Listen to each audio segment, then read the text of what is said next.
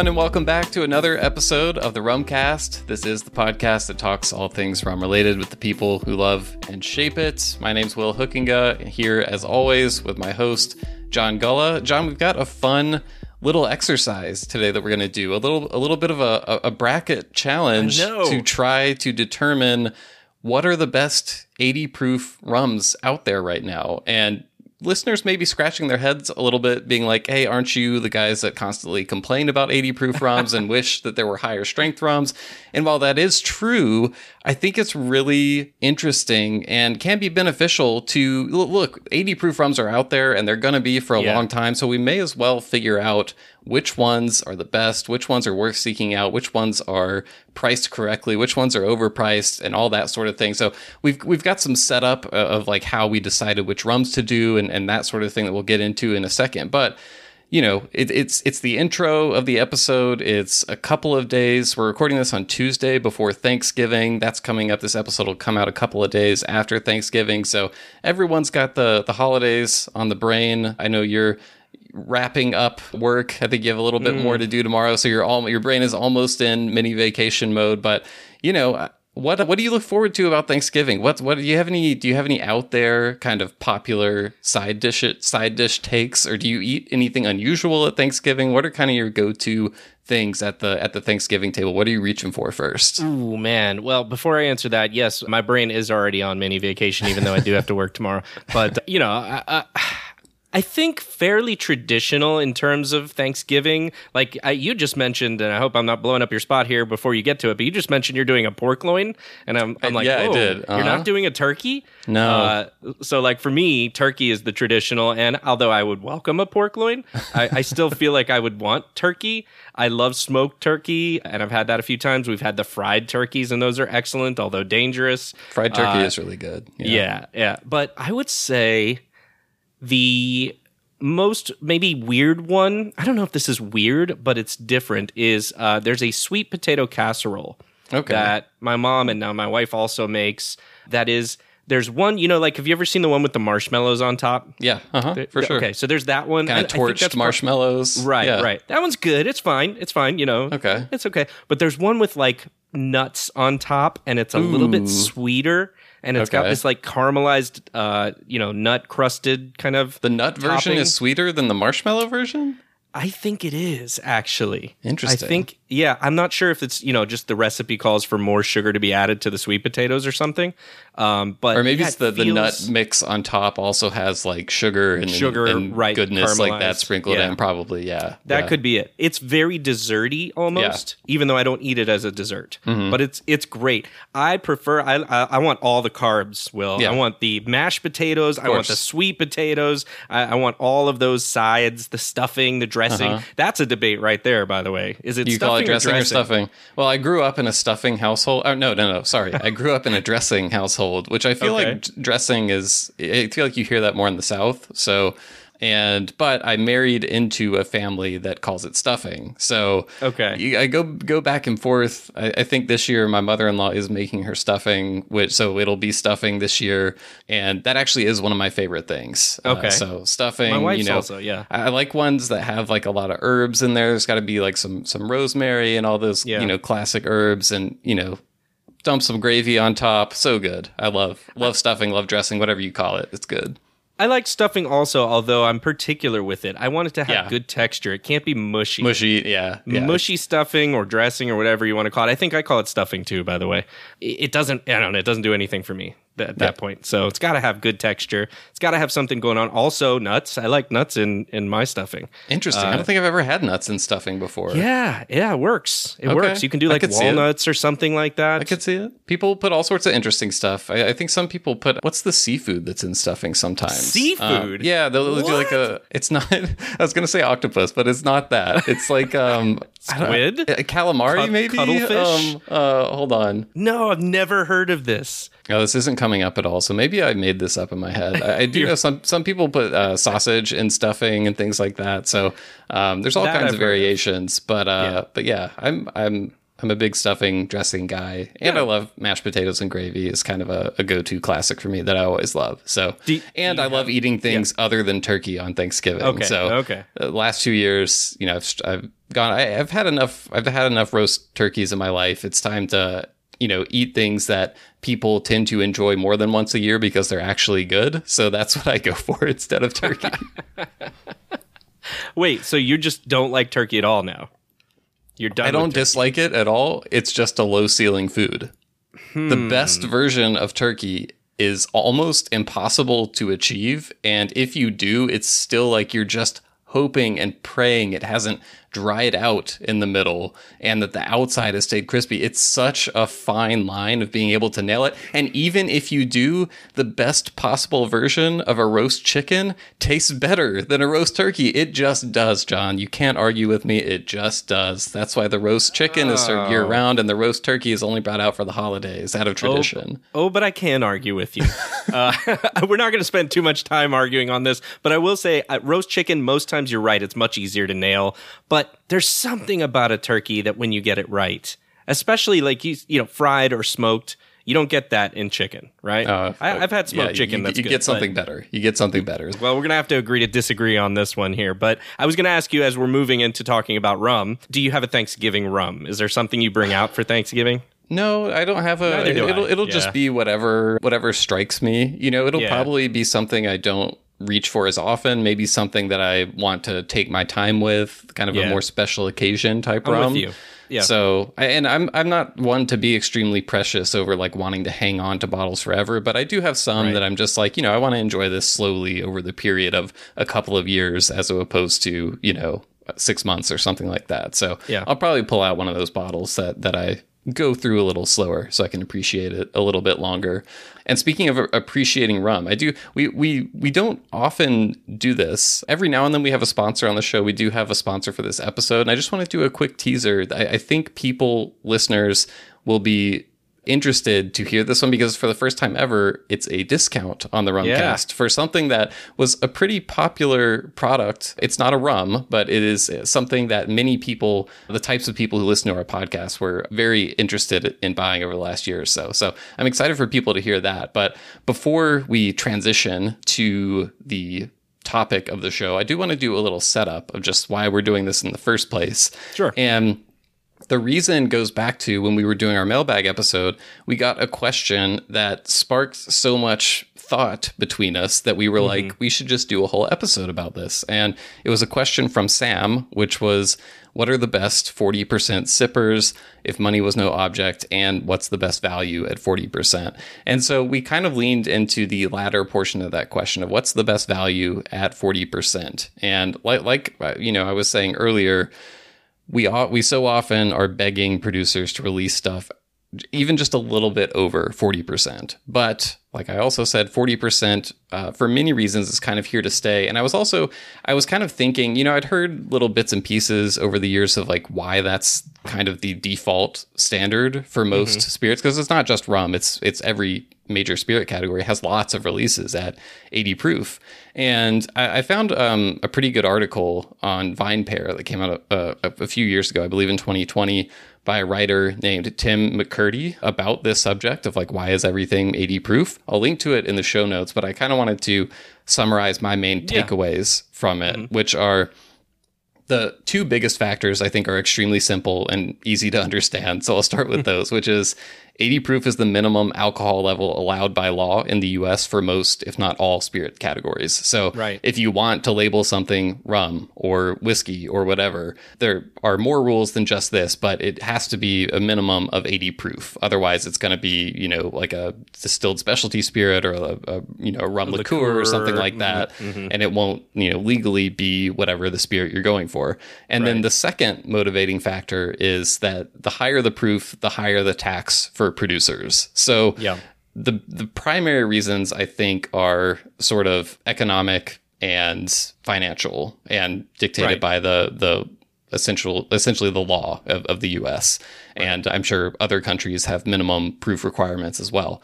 But they're Interest- even lower. Some of that, Yeah, the yeah, some of the- Republic goes to like thirty-seven percent. I've seen. yeah, those. yeah, And, and there's several Latin American countries I'm aware Mm-hmm, of that, you know, can do 37, 37 and a half, I think. So you see that a lot. Sometimes they have two versions. They have like a 37 and a half percent for local markets and Mm-hmm, a 40% version for export markets. But another interesting thing that the article pointed out was that around like the, the like there were there was a lot of historical precedent obviously for stuff being bottled above 80 proof particularly in aged spirits like whiskey. It was very common to see stuff that was bottled well above that. And then around the 1950s there was kind of a shift in consumer tastes thanks to there were uh, like lighter profile Canadian whiskeys that had come over, especially during Prohibition. There was lower proof blended Scotch that had started becoming popular. Um, so like there was already sort of a shifting taste towards these lighter bodied, you know, easier drinking, more approachable spirits. And then in the 80s, there was a big boom in kind of 80 proof clear spirits like vodka. Vodka, Light yeah. beer came out and was really big. Yeah. Whiskey sales were at record lows. And so a lot of producers then, uh, even of aged spirits, started dialing back the strength on some of their higher proof products. But now, you know, I think in recent years, there's been more of a shift towards proofs ticking back up, particularly Right. in categories like whiskey. And we're even seeing it a little bit in rum. We're starting to see more of the producers we talk about regularly on the show putting out higher strength versions. I know a lot of the products from Foursquare, like the Doorly's line, has started ticking up a lot of their strengths, and you know we've seen it in other producers as well. So it, it's really kind of that combination of economics and consumer preference i believe is kind of like the the biggest drivers of it. And so you know one of the things is if you want more than 80 proof you need to tell producers because in many ways they're incentivized to, to give it to you at the minimum basically Right. at least financially so mm-hmm. anyway i just thought that was kind of interesting and i'm i'm giving a very high level summary of that but if, if Yeah. you want like more details i'll link to that article and i'm sure there are many more articles and research that's been done out there so Yeah. And another point to add there is I think there is a the conception among most people is that proof equals flavor, right? So the higher the proof, the more flavor is in the liquid. And I think that generally holds true, I would say. But, you know, to, to, there's a diminishing return also with it, I think. But, you know, it's not a one to one with this rum versus that rum, which is why we're setting this whole exercise up in the first place, right? To see what are the differences in all of these different rums as uh, sipping experiences, even though they are all at a uh, 80 proof. Yeah, definitely. The, there's a wide range. Like some rums can drink really well at lower proofs. Some rums do a lot better at higher proofs. Some rums Right. tend to just you know you can't really they they get too intense at high. Like there's there's a there's a, a sweet spot for most Yeah. spirits, and I think we have a tendency to think 80 proof is well below the sweet spot for most. And I would say that's by and large true to me, especially if we're talking about rum specifically. Mm-hmm. I think most 80 proof rums could benefit from bumping that up some, but I do think there are some. It's possible there are some out there that do it well, and so we want to figure out what are the best ones. So I think we can take a little break, and then we'll come back and we will talk about how we decided on these rums, how we're going to compare them, and get into all the details. Rumcasters, if you've listened to the show for a while now, there's one rum website that you've probably heard John and I reference more than any other, and that's rumwonk.com. Matt Pietrek's website full of deep dives into the many corners of the rum world. Well, recently, Matt and co author Carrie Smith went beyond the website and published their most definitive deep dive to date Modern Caribbean Rum, a hardcover 850 page book that takes you inside 75 distilleries in 20 Caribbean rum making regions and much more. And now through December 10th, you can get 10% off Modern Caribbean Rum by going to wonkpress.com, that's W O N K press.com, and using promo code RUMCAST. Plus, Matt and Carrie will sign your copy at no additional cost. This is the first time they've offered a discount on the book, and it'll only be around until December 10th. So go to wonkpress.com and use promo code RUMCAST when you purchase a copy of Modern Caribbean Rum. If you're craving a deeper understanding of the world of Caribbean rum, you'd have a tough time finding a better place to start than this book. It looks at the region's rum from so many different angles, including its history, classifications, the business of rum, every step of production, from the cane fields to the aging warehouses, and much more. Plus, the book is full of 900 photographs and images that really bring the subject to life. So, again, you can get 10% off your copy by using promo code RUMCAST at wonkpress.com through December 10th, and it will be signed at no additional cost. So, go to wonkpress.com now to grab the deal. Now, back to the show.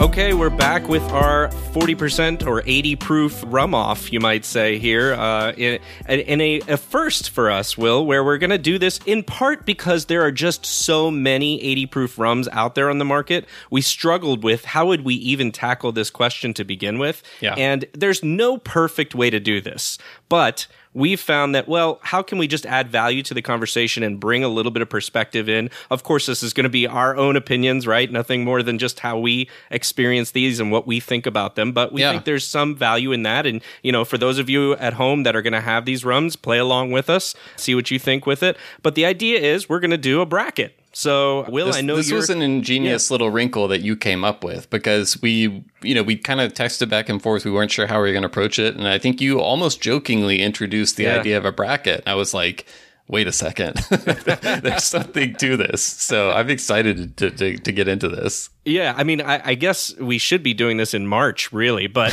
here we are in in November, and we're going to start a bracket here. And and if it's uh, a fun thing that works out well, we can do more of them in the future, uh, maybe even more forty proof, because Lord knows there's there's more that out there than just ten that we're doing today. But Will, so we're starting with ten. I said 40 proof. I meant 40%. Sorry. Uh, We'll probably mix that up a bunch throughout this Yeah. episode. So 40% or 80 proof. And there's a lot of these. We're going to pick 10 that we both, we kind of had these available and we're Yeah. able to get the same lineup, which is why these 10 are the choices. And partly there's, there's other reasons. You know, one is we, we either may find something interesting about them or just, you know, wanted to put them head to head and see how they did. So uh, I think, uh, yeah, I, Will, why don't you tell them kind of how we set this up and how we're going to move forward? Yeah, so like you said, we started with there's a million choices we could have had. We started with 10 and we basically both went through our cabinets and asked ourselves what are the 80 proof rums that we already have that mm-hmm. are also just common 80 proof rums that people buy. And the question Yeah. was specifically talking about sipping as well. So we wanted to shy away from rums that are seen purely as or, or for the most part mixers. Mm-hmm. And we wanted to do stuff that's widely available that's common. A lot of these are things that are maybe referred to as gateway rums sometimes. Mm-hmm. So we wanted to start with ones that people would be familiar with and that are widely available and kind of representative of what the 80 proof rum market looks like. Now that being said there are a bunch of rums that john and i listed hmm. that we are not including in this because a we want this to you know it to be practical practical let's start with what we have a couple of these bottles we did run out and get but also you know we don't want to do a, a, bracket with 40 rums that's going to be you know six It's hours long to listen Yeah. to and, and we're both Yeah. passed out by the end of it so what i will say is i think if this goes well this is the kind of thing that we can continue so for example if we finish out this bracket and we have a winner at the end of it or one that we Right. think is the best of the group, we can pit that one against future brackets because there are many other rums that we could bring into this. And what we did do was we narrowed it down to a specific type of rum, or not Mm-hmm. super specific, but at least a broad category of rum. There's something that these all have in common. A, they are aged. And B, they are molasses based. So Right. I think what I could see a future of if, if people enjoy this episode and tell us if you do, is we'd be happy to to do more of these and just, you know, keep churning out, figuring out what which which 80 proof rum, you know, can last among all these all these bracket challenges. Um, Into or- the meta bracket. You might Exactly. Yeah. Yes. And we, we could apply this to other categories beyond 80 proof as well, of course. But Mm-hmm. all that to say is just, you know, before you write to us and say, I can't be- believe you left this out. Right. We, we know we're, Yeah. we're aware that there are some iconic 80 proof rums that are not in this. This is just chapter one, I guess you could say. Unless you hate the episode, think it's stupid, and we shouldn't do anymore. In which case, if that's the overwhelming reaction, the last time this may it, be the last one. But I, we're going to have fun with this. And the first thing you have to do when creating a bracket is come up with the seeding. So, you know, if you're not into bracketology and, and sports tournaments Mm-hmm. and things like that, seeding is essentially how you determine the matchups. So, traditionally in the world of sports, the teams that are the best, you know, either ranked the highest or have the best record, they get the high seeds, the number one seed being the best team. And then the lowest seed goes to the smaller teams that maybe aren't didn't finish the year as strong, that sort of thing. And so you match, you start out matching up the highest seed against the lowest seed, and then you have, you know, the two goes against, in, in this case, since it's 10 seeds, the one matches up against the 10, two matches up against nine, and so on and so on until you get to the middle. So what we had to do was we didn't want to like pre rank these in terms of perceived quality because we want right. to go in with a fresh perspective. Obviously, John and I, at, at various points, I think, have had all of these rums. Some of them I had them so long ago, I honestly don't remember that much about them. But so what we tried to do was award the highest seeds to the rums that have what I would say is, is either they're extremely popular or generally respected among the rum community, I would say. And I think uh, we factored price a little bit. Price is a little bit of a factor in terms of the seeding, but generally it was it was a little bit about just broad how we think these rums are perceived within the mm-hmm. rum community. Because we know there are some rums in here that people, you know, purists will maybe turn their knob, turn their knobs, turn their noses up at a little bit, um, and there are ones that come from rum distilleries that you know are kind of iconic rum producers and maybe have a little bit you know more of a sterling reputation so that's right. kind of anything to add there john no just other than we're going to go through these and we're going to give information as we do the brackets yeah. that's you know so it's it's more than just us tasting these things and giving immediate feedback and going it's also kind of a, a holistic view of them some of which some of these as you mentioned will they may have sugar added. There's yeah. no other way to say it, right? Yeah. I, you know, we, we're aware of that. Many 40% uh, ABV rums do. So it's kind of hard to avoid if we're going to hold, hold up the ideal of what you said about availability, about, you know, some of just the general market of rum mm-hmm. without including them. So yeah. we're aware. We we obviously tend to skew towards dry rums or no sugar added rums. And, you know, maybe that comes out in our preferences as we do this. Yeah. And I think that's okay. But I also don't think it would be okay to just simply ignore all of them. Now, that, right. that said, Will, we did try to pick ones that I think we knew, okay, if they have sugar added, it's not a ton, mm-hmm. right? In most cases, at least, right? We can say that. So we're staying away from the ones, you know, Bumbu is not in here, right? Right. And some of the other ones that might have a really reputation for for having you know way too much sugar added. So that's that's going to be an interesting thing I think to see how those stack up against the no sugar added. I, I actually will just as a preface to this. I went to a recent event in Miami here, the Rum Renaissance Festival. I think mm-hmm. you know it because we met there and one thing I noticed was I, I, went ahead and tried some of the rums that were there that had sugar added, and I knew they had sugar added. And, you know, I still enjoy them the ones that are not sickly sweet. Yeah. So there's something about them to enjoy, even if you may have a preference for no sugar added. So it's partly to me about also finding, well, how much do they stack up against some of these other ones and, mm-hmm. and what does that look like at the end? We're going to quickly run down the list of rums that we're doing. So I'll do them in order of seeds. So our number one seed, El Dorado 15. Our number two seed, Admiral Rodney Royal HMS Oak. Royal Oak. Mm-hmm, mm-hmm. Our number three seed is Don Q Gran Reserva. Number four seed is El Dorado 12. Number five seed, Santa Teresa 1796. Number six seed, Ron Abuelo XV or 15, the Napoleon, which is the cognac cask finish. Seven seed, Havana Club 7. Eight seed, Monymusk Classic Gold. Nine seed, Brugal 1888, and 10 Seed 10 to 1 Dark. So, kind of a wide range, I would say, of widely available popular rums, some that have been mm-hmm. around for a while, some that are newer to the scene, like 10 to one mm-hmm. Dark. And mm-hmm. again, this is not meant to be like these are the most iconic 80 proof rums. again, it's right. a it's a blend of ones that I do think there are some iconic ones in there, but also yep. some of it is just a blend of what we have and stuff that is kind of making the rounds in the rum world is widely available. So mm-hmm. I don't think there's any rums in there that people are just like, well, I've never heard of that. You know, if if you're right. a, a in, in, if you're a rum geek, which if you're listening, you probably are. So we are going to do this. The the first two head to head matchups that we're going to do. We're going to start with the uh, eight seed, seven seed. Sorry, these numbers are tiny on my screen. The eight seed versus the nine seed which is Monymusk Gold versus Brugal 1888.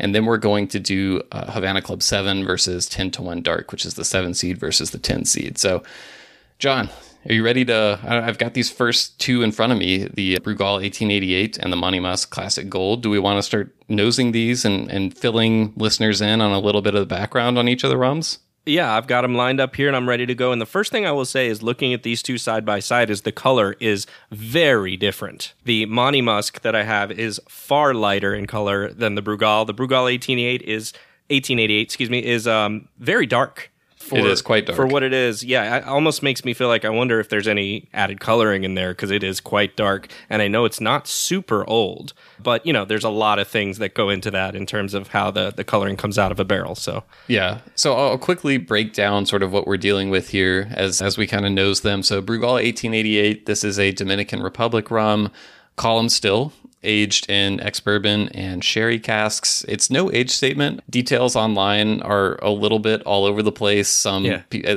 as is typical with a lot of these releases, you know, you go try to find the straightforward information. It's not always easily accessible. So you start going to the reviews and you see in one place it says five to 14 years, others say six to eight years. I did finally, I, I looked up the uh, Brugal 1888 label, since I did not have the bottle in front of me, you you sent me a sample, mm-hmm. and the the written in Spanish on the label it says an aging of up to eight years in ex bourbon American oak barrels, followed by a second aging of up to six years in single use Spanish oak, previously used to age sherry. So yeah. it, it is a blend of you know, rums up to eight or up to six years. There is, according to online sources, a, a small amount of sugar added. I've seen four grams per liter, uh, according to Alko, which is one of the databases linked on Rum Revelations. And uh, the other thing we're, we're going to consider as we compare, the, uh, compare these is the average price as well. Mm-hmm. So when I say average, it's not a literal average. I just perused online, saw some different numbers, and said, oh, it's about here. So the average price of Brugal 1888, I think, tends to be somewhere around 43.99. Then on the other hand, Monymusk Classic Gold. This is a Jamaican rum. It's a blend of column and pot still rums that come from Clarendon and Long Pond, according to the label and it's aged for a minimum of five years in ex bourbon barrels, according to the label as well. Typically priced somewhere around $35.99 and mm-hmm. no sugar added. So, John, what, as I've been talking, I think you've probably been giving these little no's. Anything that stands out to you right away between the two? Well, I, you know, the first thing I'm going to say is I I like both of these. I I really like the nose on both of these. The Monymusk gives me that. Uh, I guess that's why they call it the classic. It, it gives you a classic rum Jamaican rum nose. Mm-hmm. It does. It's not it's not bowling me over, but it you know it's a forty percent ABV, so I don't expect it to, and it's it's very pleasant. I feel like I can smell a little bit of the pot still in it. Yeah which is great. You know, it's not hidden, but it's not overpowering. It just it feels it smells like a quality rum. It does. It it hits you right away that it's Jamaica. It just all the you know so many signature notes are there, and it's a you know to me I haven't had this rum in a while. Mm-hmm. A pleasant surprise. It, it, the complexity of the nose. It's not overly complex, but it's a sure. really pleasant nose. You get I, I'm getting like you know classic kind of banana pineapple just the fruity like little touch at this point in my rum journey i wouldn't even refer to it as funk i think yeah. to the uninitiated there's like a hint of Maybe. funk like more so than i think you would get in an appleton 8 or something like that there, there's almost that musk. I, I, I don't know how better to describe it. Yeah. But there's a musk there also that I get from very high quality rums that is in this rum that is, you know, like you mentioned, the average price is $35. You just don't find that very often. Yeah, well, and especially in one that also calls itself classic gold. I feel like when yeah. you get the, the gold or dark or you know whatever descriptors in an aged rum, that generally is going to connote budget rum. So yeah, really pleasantly surprised. And on the other end, the Brugal yeah. 1888, obviously comparing to Dominican Republic rum, all column still to Jamaican uh, poly- Column cot blend, pot column blend. I swear I haven't started, I haven't had a drop to drink today. Um, obviously, there's going to be a big difference and right. I think rum geeks have a little bit of a bias toward the Jamaican side of things, a little bit bolder flavors. Mm-hmm. But the Brugal 1888 is a really nice nose for that it style is. of rum. It's it's very clean, but you get that kind of like t- tobacco, heavy oak Yep, that's spice, where I would- just mm-hmm. just a, a, completely different approach to rum making that is Yeah. apparent right away. So, but really Are you- pleasant. yeah, it, it- it's Yeah. it's like I don't. I feel like I'm I'm sitting in like a like a An o- a, a, like a well decorated office. no, like a classy cigar lounge, oh, almost Oh, okay. sort of is, Okay, is we're- the vibe. close. There's some leather furniture. you know, Exactly, I was there's- gonna say with the some- pleats. Yeah. Someone isn't currently smoking, but you can tell that people have recently smoked in there. You got that. There's yeah, books kinda of all kinds in this room. le- yeah, leather bound books, Yeah. everything like that. I, I'm Yeah. going to go ahead. I'm going to taste. I'm going to start with the Brugal 1888. While Um, you're tasting that, do you nose a lot of the sherry? Because I know you're fairly sensitive to sherry finishes. I'm not even sure you can call this a finish. It- It's aged up to six years. You know, that's a secondary maturation, right? I do, you know, I wasn't picking up on it as much at first, but even though I just read the sherry thing, I, I kind of like I wasn't looking for it. And as I go back, I do notice it more there now. It's it's that kind of nuttiness to it Yeah. that it adds. Mm-hmm. And I will say this is the amount of sherry influence that I prefer. It's not super heavy-handed sherry influence to me. It's a nice balance between the two, I think. I, I agree. I think they struck a good balance with this product, and I think it's sweet, but not overly sweet. You know, I I could probably tell and pick out of a lineup that I feel like this has some a little bit of sugar in it. Although I'm, you know, when when you're looking at the number on a page, you already feel like it's like your brain matches that up. Right. So who knows? But I feel like I would have got it, but it doesn't bother me. It's not a, a level of sugar or sweetness that I feel like I can't drink this. This is it's nice. I, I agree, and I think if you had blindfolded me and not told me what the rum was or where it came Yep. from, and I just tasted it, I'm not sure I would have immediately thought, "Oh, this is definitely sweetened." Hmm. So it's. Yeah. not out of control sweetening. Like I said, I would love to try it without it to be able Yeah. to compare. But What I will say about the the palette on it is it's I wouldn't call it one dimensional, but it's like one and a half dimensions. it's it's it's just not very complicated in in its palette, and there's not a lot to find there. But what is there is well done. Yeah, I I don't have anything to disagree with there. I will say the um the finish is better than I was expecting on it. It doesn't just immediately die like a lot of 80 proof rums do. The flavors it is giving, which is kind of more of uh, what was on the nose.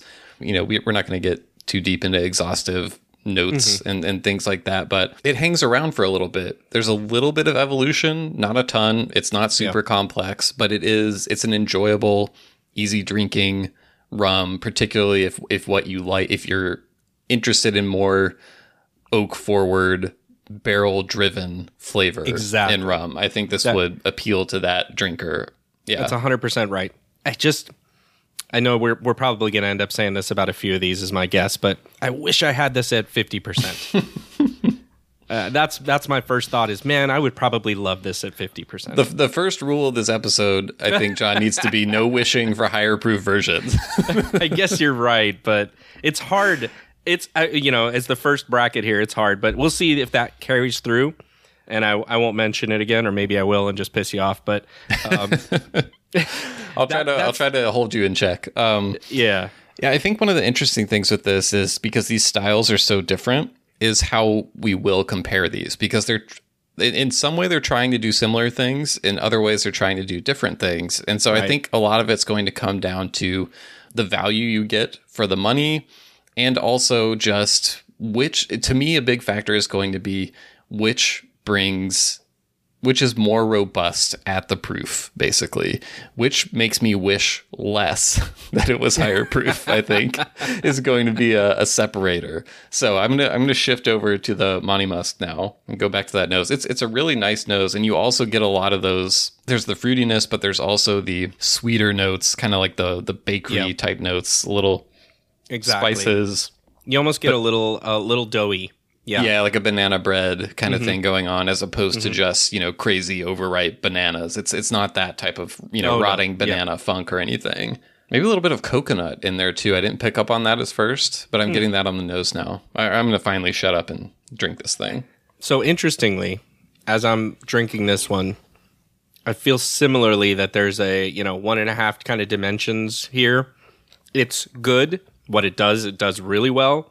I actually think this one has less of a finish for me. I Uh, yeah, I've only had one sip, so I'm going to go back, but I'm thinking in that direction as well. it, it kind of comes and goes. Yeah, I will say this one, it's a little bit of I don't want to go as strong as a letdown from the nose to the palate, but a lot of the fruity character I get on the nose doesn't come through as Nope. much on the palate, which is a bit of a disappointment. You're spot on. I do think another thing to note with these is the Monymusk Classic Gold is I really think it's not purely designed to be a mixer at thirty five ninety nine, mm-hmm. but I do think within their range, it's probably leaning a little bit more toward mixing applications as opposed to the Brugal 1888, which is further up the Brugal range, and I think intended more to be primarily as a sipper. Whereas I think what's the the next one in the Monymusk line, the the special, Special. reserve, Yeah, um, yeah. so- something to that, some superlatives like that. I feel like that's probably the direct one to one with Brugal 1888. Um, which again, this isn't a perfect exercise. Part of it's what we have on hand, but we also we we didn't want to completely write off rums that may skew a little bit more toward mixing because a lot of times you can get surprises from those rums. You know, the other thing between these, I do get uh, they're 80 proof, so you know for drinkers like us, I don't think we're going to be like, oh, that burns. You know, I do get a little bit more of an alcohol bite from the Monymusk than I do the Brugal, which some of that might go back to that little bit sugar. of added sugar, which irritates me a little bit. Yep, That's yep. the part of it that like slightly feels like cheating to me when I think Yeah, about it. yeah. But different rum making traditions. Okay, I don't. Do you have Do you have a, a verdict, John? I do. I, I think it's fairly close. So Yes. I don't think this is a blowout for me. But believe it or not, I think I'm going with the Brugal. I go am actually. I'm in agreement with you. Yeah. I, I really thought going into this that I would end up favoring the Monymusk. You know, I'm trying to approach this with a blank slate, you know, fresh mm-hmm. start for all these rums mentality. But just knowing my own tastes, I know I gravitate towards Jamaica a lot more than Dominican Republic, lighter, column still, cask driven flavor rums, um, and especially ones that have a little bit of sugar added. But if I'm just judging these on which one I think is a more enjoyable sipping experience right now, I give the slight edge to Brugal 1888. Just a bit of a longer finish. Yep. And there there wasn't a letdown from nose to palate, palate. with that rum, mm-hmm. and there there was one with Monymusk. If the Monymusk palate had tasted like the nose, yep. it would have won hands down for me, but it did not. So I'm gonna give the edge to Brugal. Yeah, I- I, think I'm with you on all of that. I, you know, I was ready to fight you on this, but uh, it, it seems like we're we're in agreement. And th- this is not to say that the Monymusk doesn't have a lot of good qualities to it. And at its price point, I do agree with you. I think it's a a, a decent entry. Right for people who haven't Yeah. experienced many Jamaican rums, uh, you could do a lot worse than this bottle. So sure. from that standpoint, it, it's nice, and it's nice to think you know this is our first of the of all the brackets, and I I, I found them both to be decent and enjoyable. Yeah, So- N- neither yeah. of these I would like absolutely turn my nose up at Right, if I right. were in a position to be sipping it. So, yeah, honestly, I, it, it, that's not really an upset because uh, Brugal 1888 was the eight seed, Monymusk Yep. was a nine seed. So, you know, it's a toss up essentially. But yeah, a, a little surprised that's what we went with. And we should inform listeners, you know, they're probably thinking, well, what happens if you guys disagree on a rum? How is it going to advance?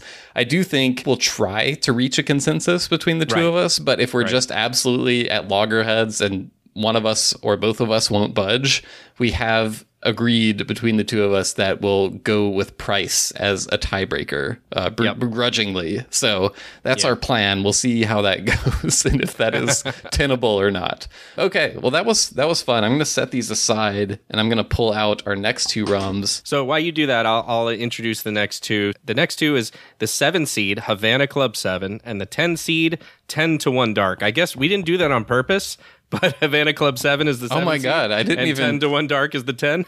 That's hilarious. I yeah, that was not intentional. I think it was just fate Yeah. maybe, destiny. One of those Ah. things was at work. So with the Havana Club Seven, so this is a Cuban, an actual Cuban rum.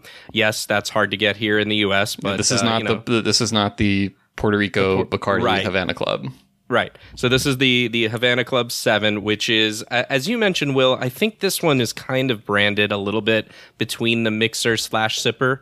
So that's a good thing to kind of keep in mind. This is uh, made at two distilleries. So Santa Cruz del Norte and San Jose distilleries and it's a all column still and aged seven years in ex whiskey barrels, is what they say.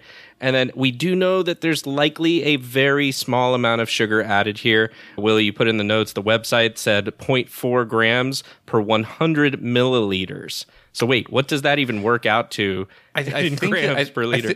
I, yeah, I, I think I've seen on other sites that do hydrometer readings, it works out to similar to like the Brugal 1888, like somewhere around Okay. four grams per liter or something like that. So I, I think it's a similar amount of small touch of, of sugar added.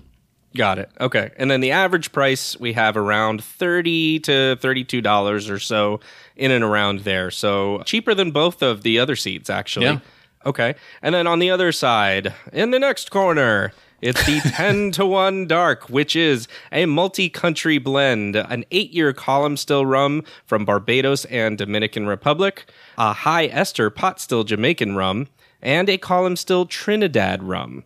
So we don't have too much information on which distilleries, although I'm sure we could probably guesstimate a little bit. But as a multi-country blend, and, and I remember when we had was it Marc Farrell mm-hmm, on mm-hmm. from Ten to One, he talked a lot about how he came up with this blend and what was behind it. It Yep. was meant to to represent the Caribbean as a whole in an attempt to do that. And then, in fact, the name 10 to 1, 10 countries to 1 was kind of representative of that. It is a no sugar added rum.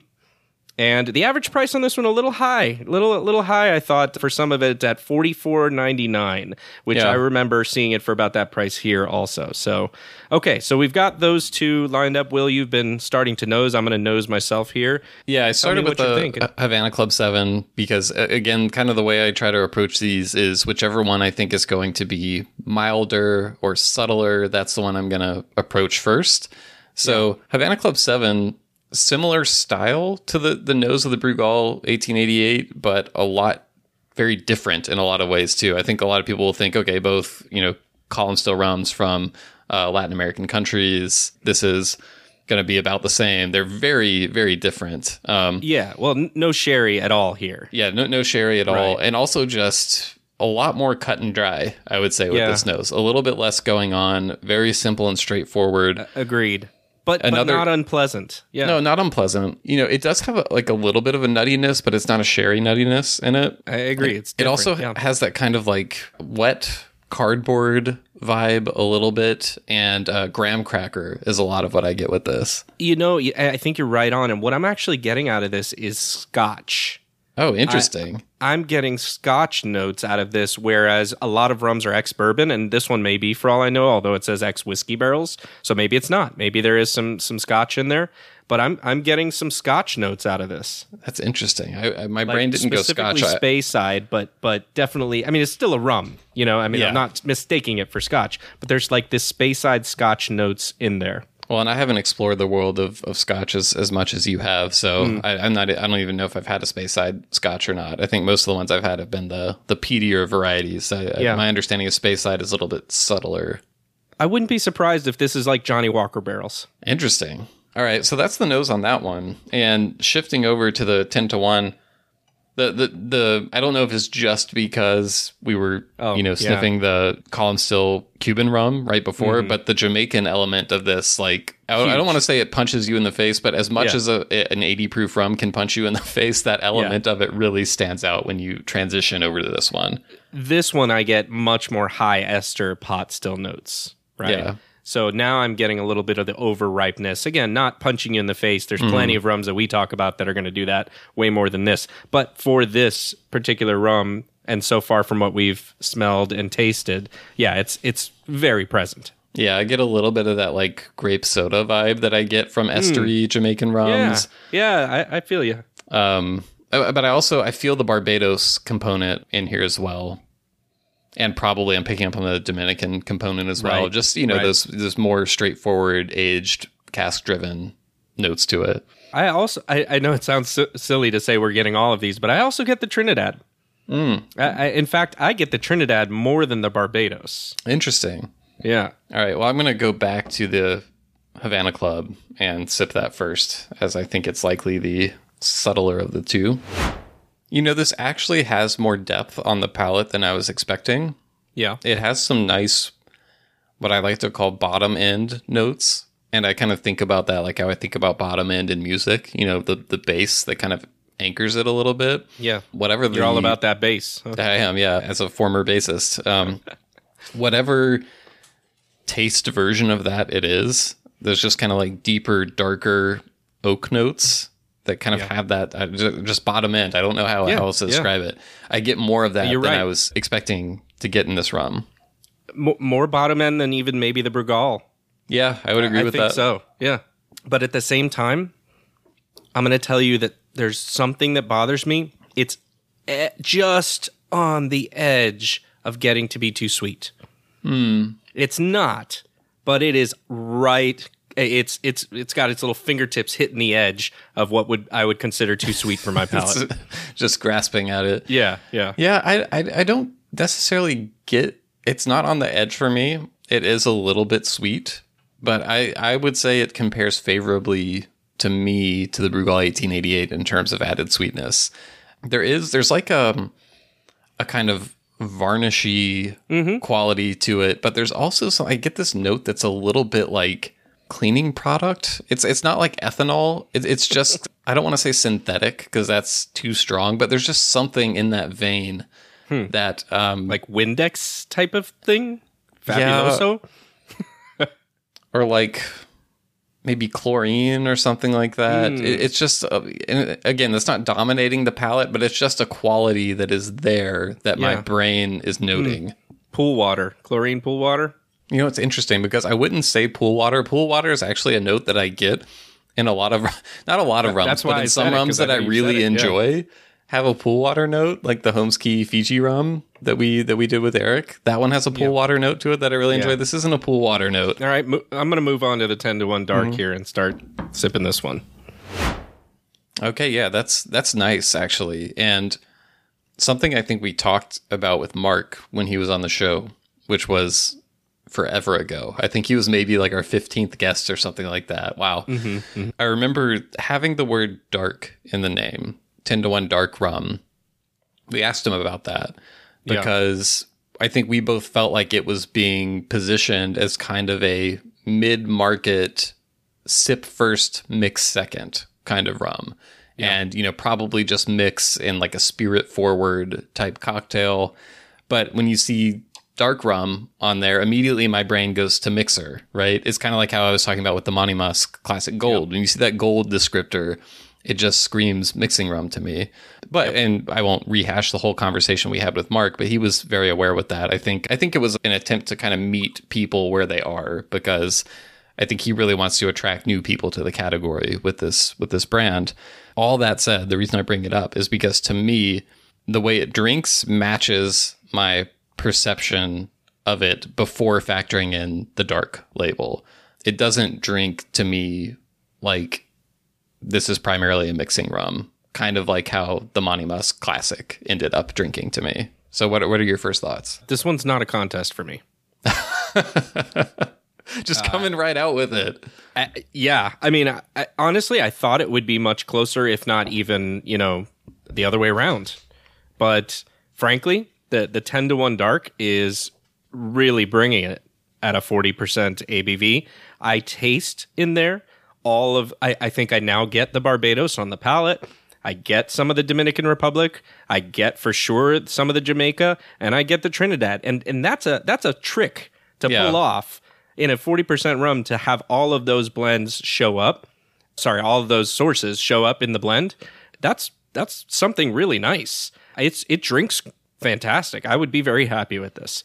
Whereas the Havana Club doesn't quite get there for me in the drinking experience. I'm sure this would be great in a Cuba Libre, right? And, and rum and coke. And I'm sure in mixing, I would have no problem with it. As a sipping rum, it's falling short.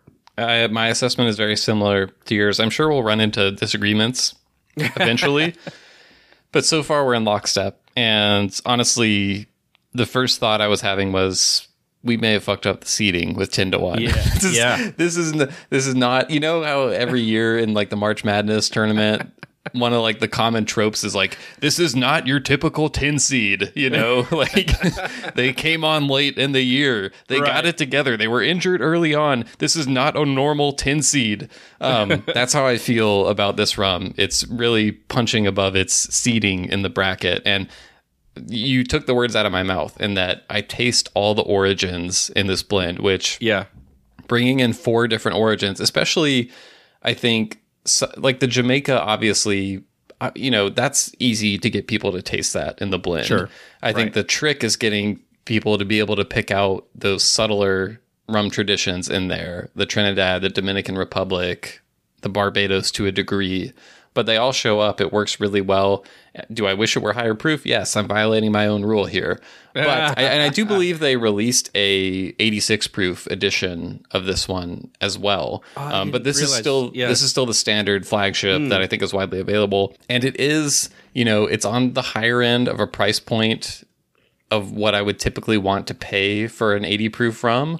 Right. But I will say I would not be mad at all about sipping this. I think it's a really well executed blend. Yeah. Um, and yeah, it, it pleasantly surprised me. I actually hadn't had this. I'd only had the 10 to 1 white, which I also ah. think is a, a really nice, really good. a, a really mm-hmm. nice blended mm-hmm. white rum too. Mm-hmm. Great for, you know, cocktails, daiquiris. The Jamaican component really comes through on that one. The Jamaican component, it's not the star of the show here. Uh, it's re- I don't know that any of the rums are the star of the show. They just all kind of come together and it's just, uh, it's yeah, they're all working together. Blend. Yeah. Yeah. This is a, a a boy band of rums that they're all taking their turns singing verses and comes together and uh, It's a perfect great. acapella group, right? Yeah, exactly. I'm I'm I'm excited for it. I honestly didn't think I, I, I would like it as much as I did. And Same. like you said, it's it's a strong ten seed here.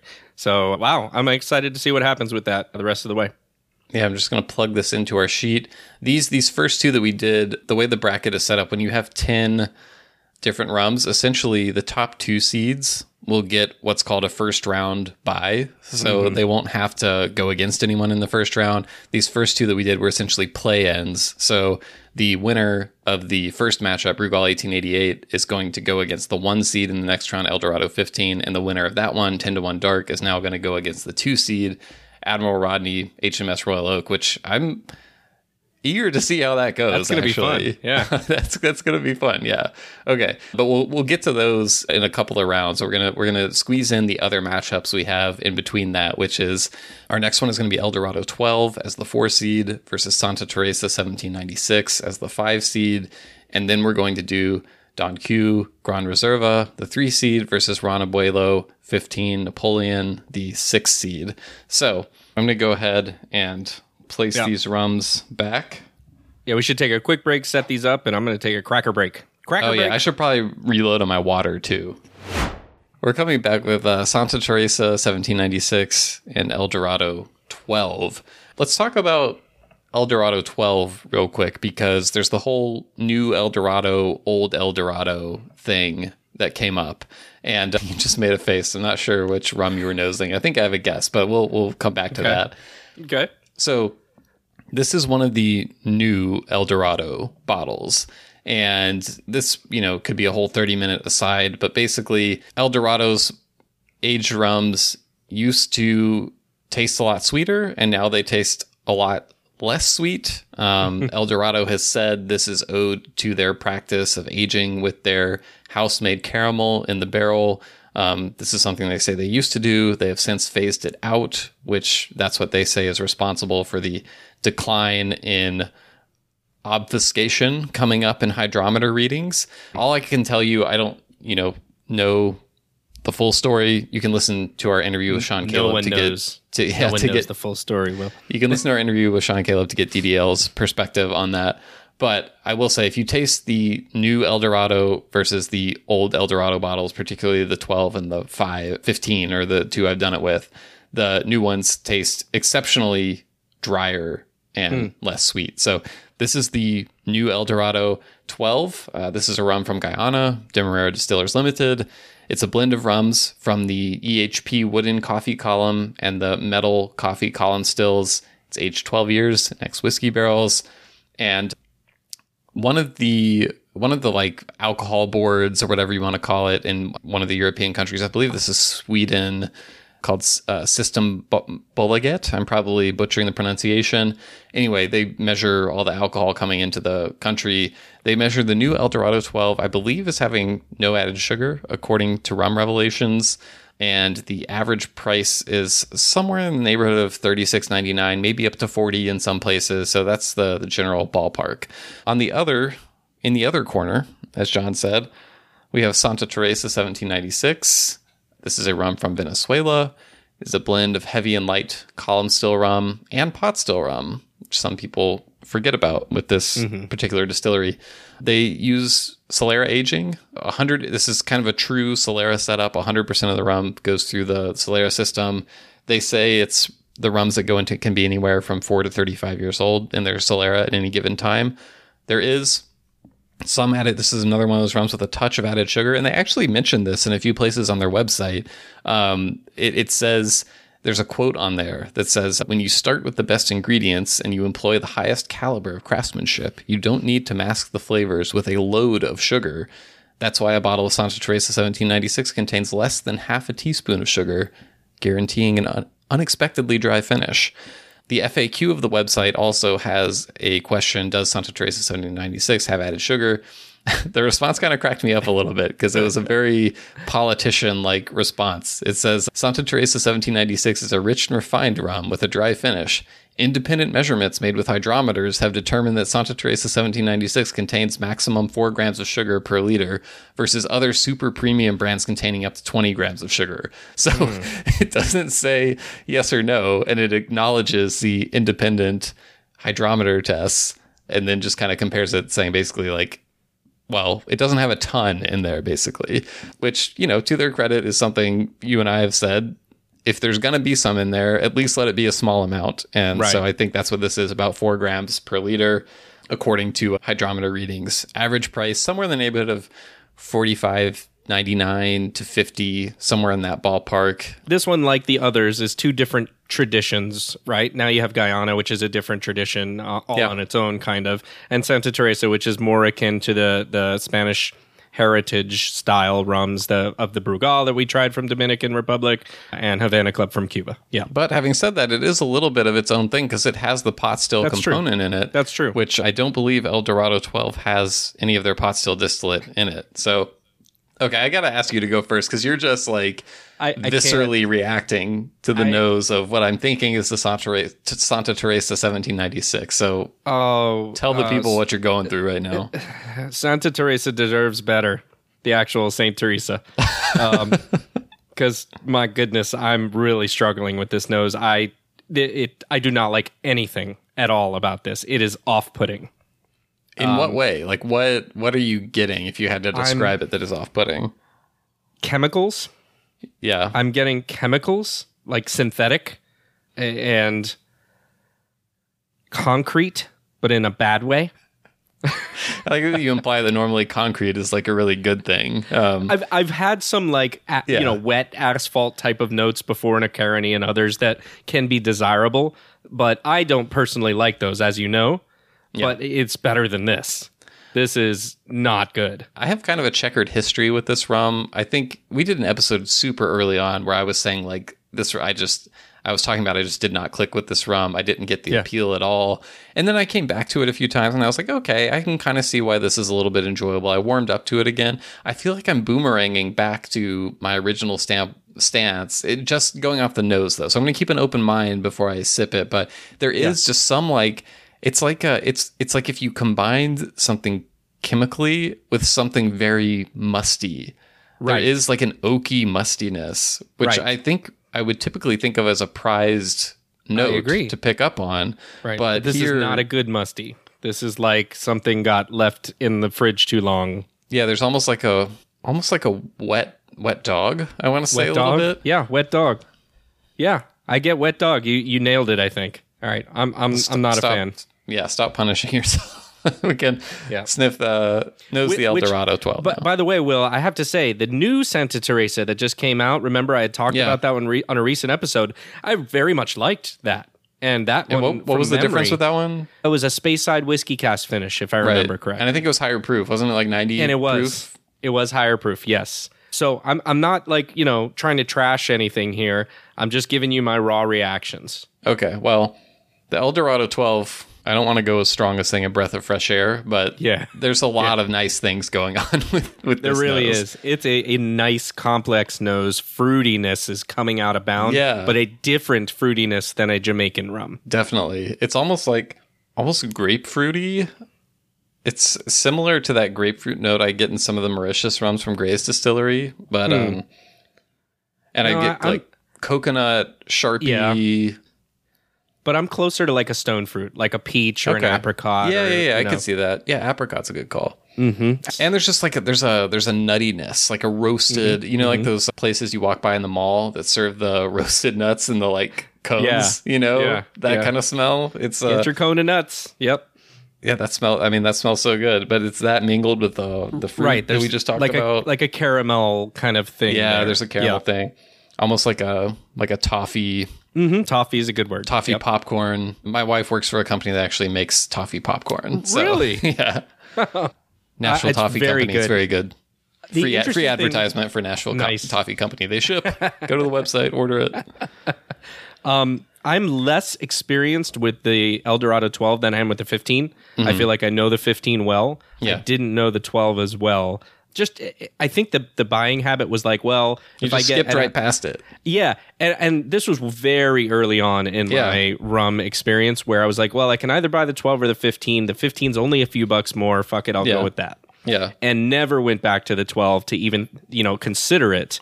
And now I'm sad and mad that I didn't because I'm I'm really enjoying this as a It's nose. a delightful It's nose. Great. Yeah. Yeah. Okay. Uh, do we?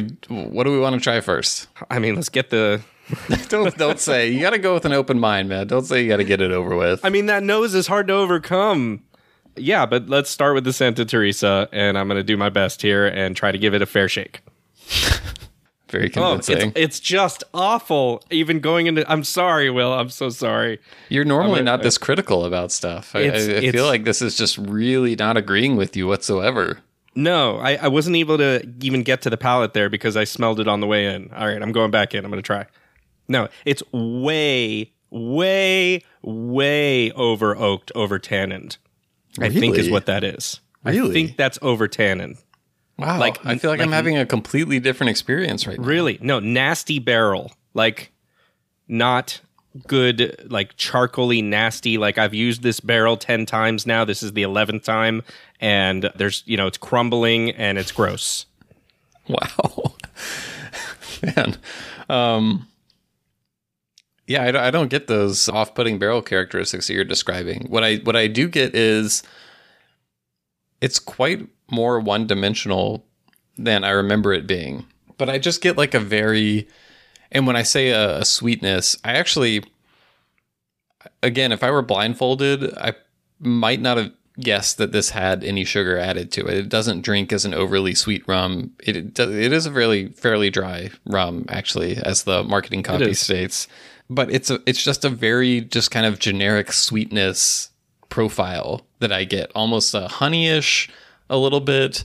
You get some of the oak, some of the barrel barrel characteristics, a little graham cracker maybe, but it's just you're being too kind. no. Um, I'm I'm being honest. So here I think I've nailed it.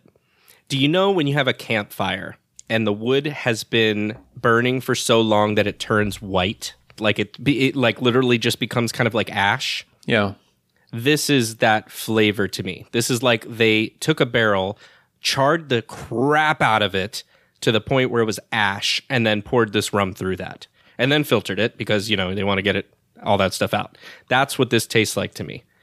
When you say ashy, I do get a quality that I could see describing as ashy, but it's not like an overly burned, charred kind of ashy. It's more going back to that musty sort of note that I got on the nose. But I actually the, the the chemical quality we were talking about, I don't get that as much at all on the palate. So agreed. to, to me, once I get past the nose, I kind of see the appeal to this in a very approachable, sweet mm-hmm. profile, but not not sweetness and like a sugary syrupy sweetness. It just has kind of like sweet barrel vanilla kind of notes to it that I think are accessible is what I would say. The palate of this rum to me, that's what I'm getting. Which I know your experience sounds completely different, and sometimes that happens. You know, Yeah, and I mean sometimes you try things on different days and different nights and you get different reactions to it. For whatever reason tonight it's not happening for me. I have tried this rum before. I remember the first time I encountered it at a rum festival, I did not like it. I do remember that. Similar to your experience, I remember trying it another time and being okay with it, kind of like, ah, okay. And then Yeah. tonight, it's just not. It, nothing about this is agreeing with me. I would don't say, say. yeah, I would say that maybe there's something on the the the late mid palate and finish that is it's getting better.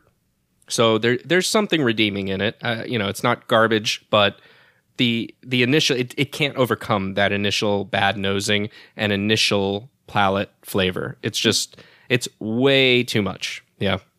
All right. Well, let's move on to the El Dorado 12 cherry cough syrup.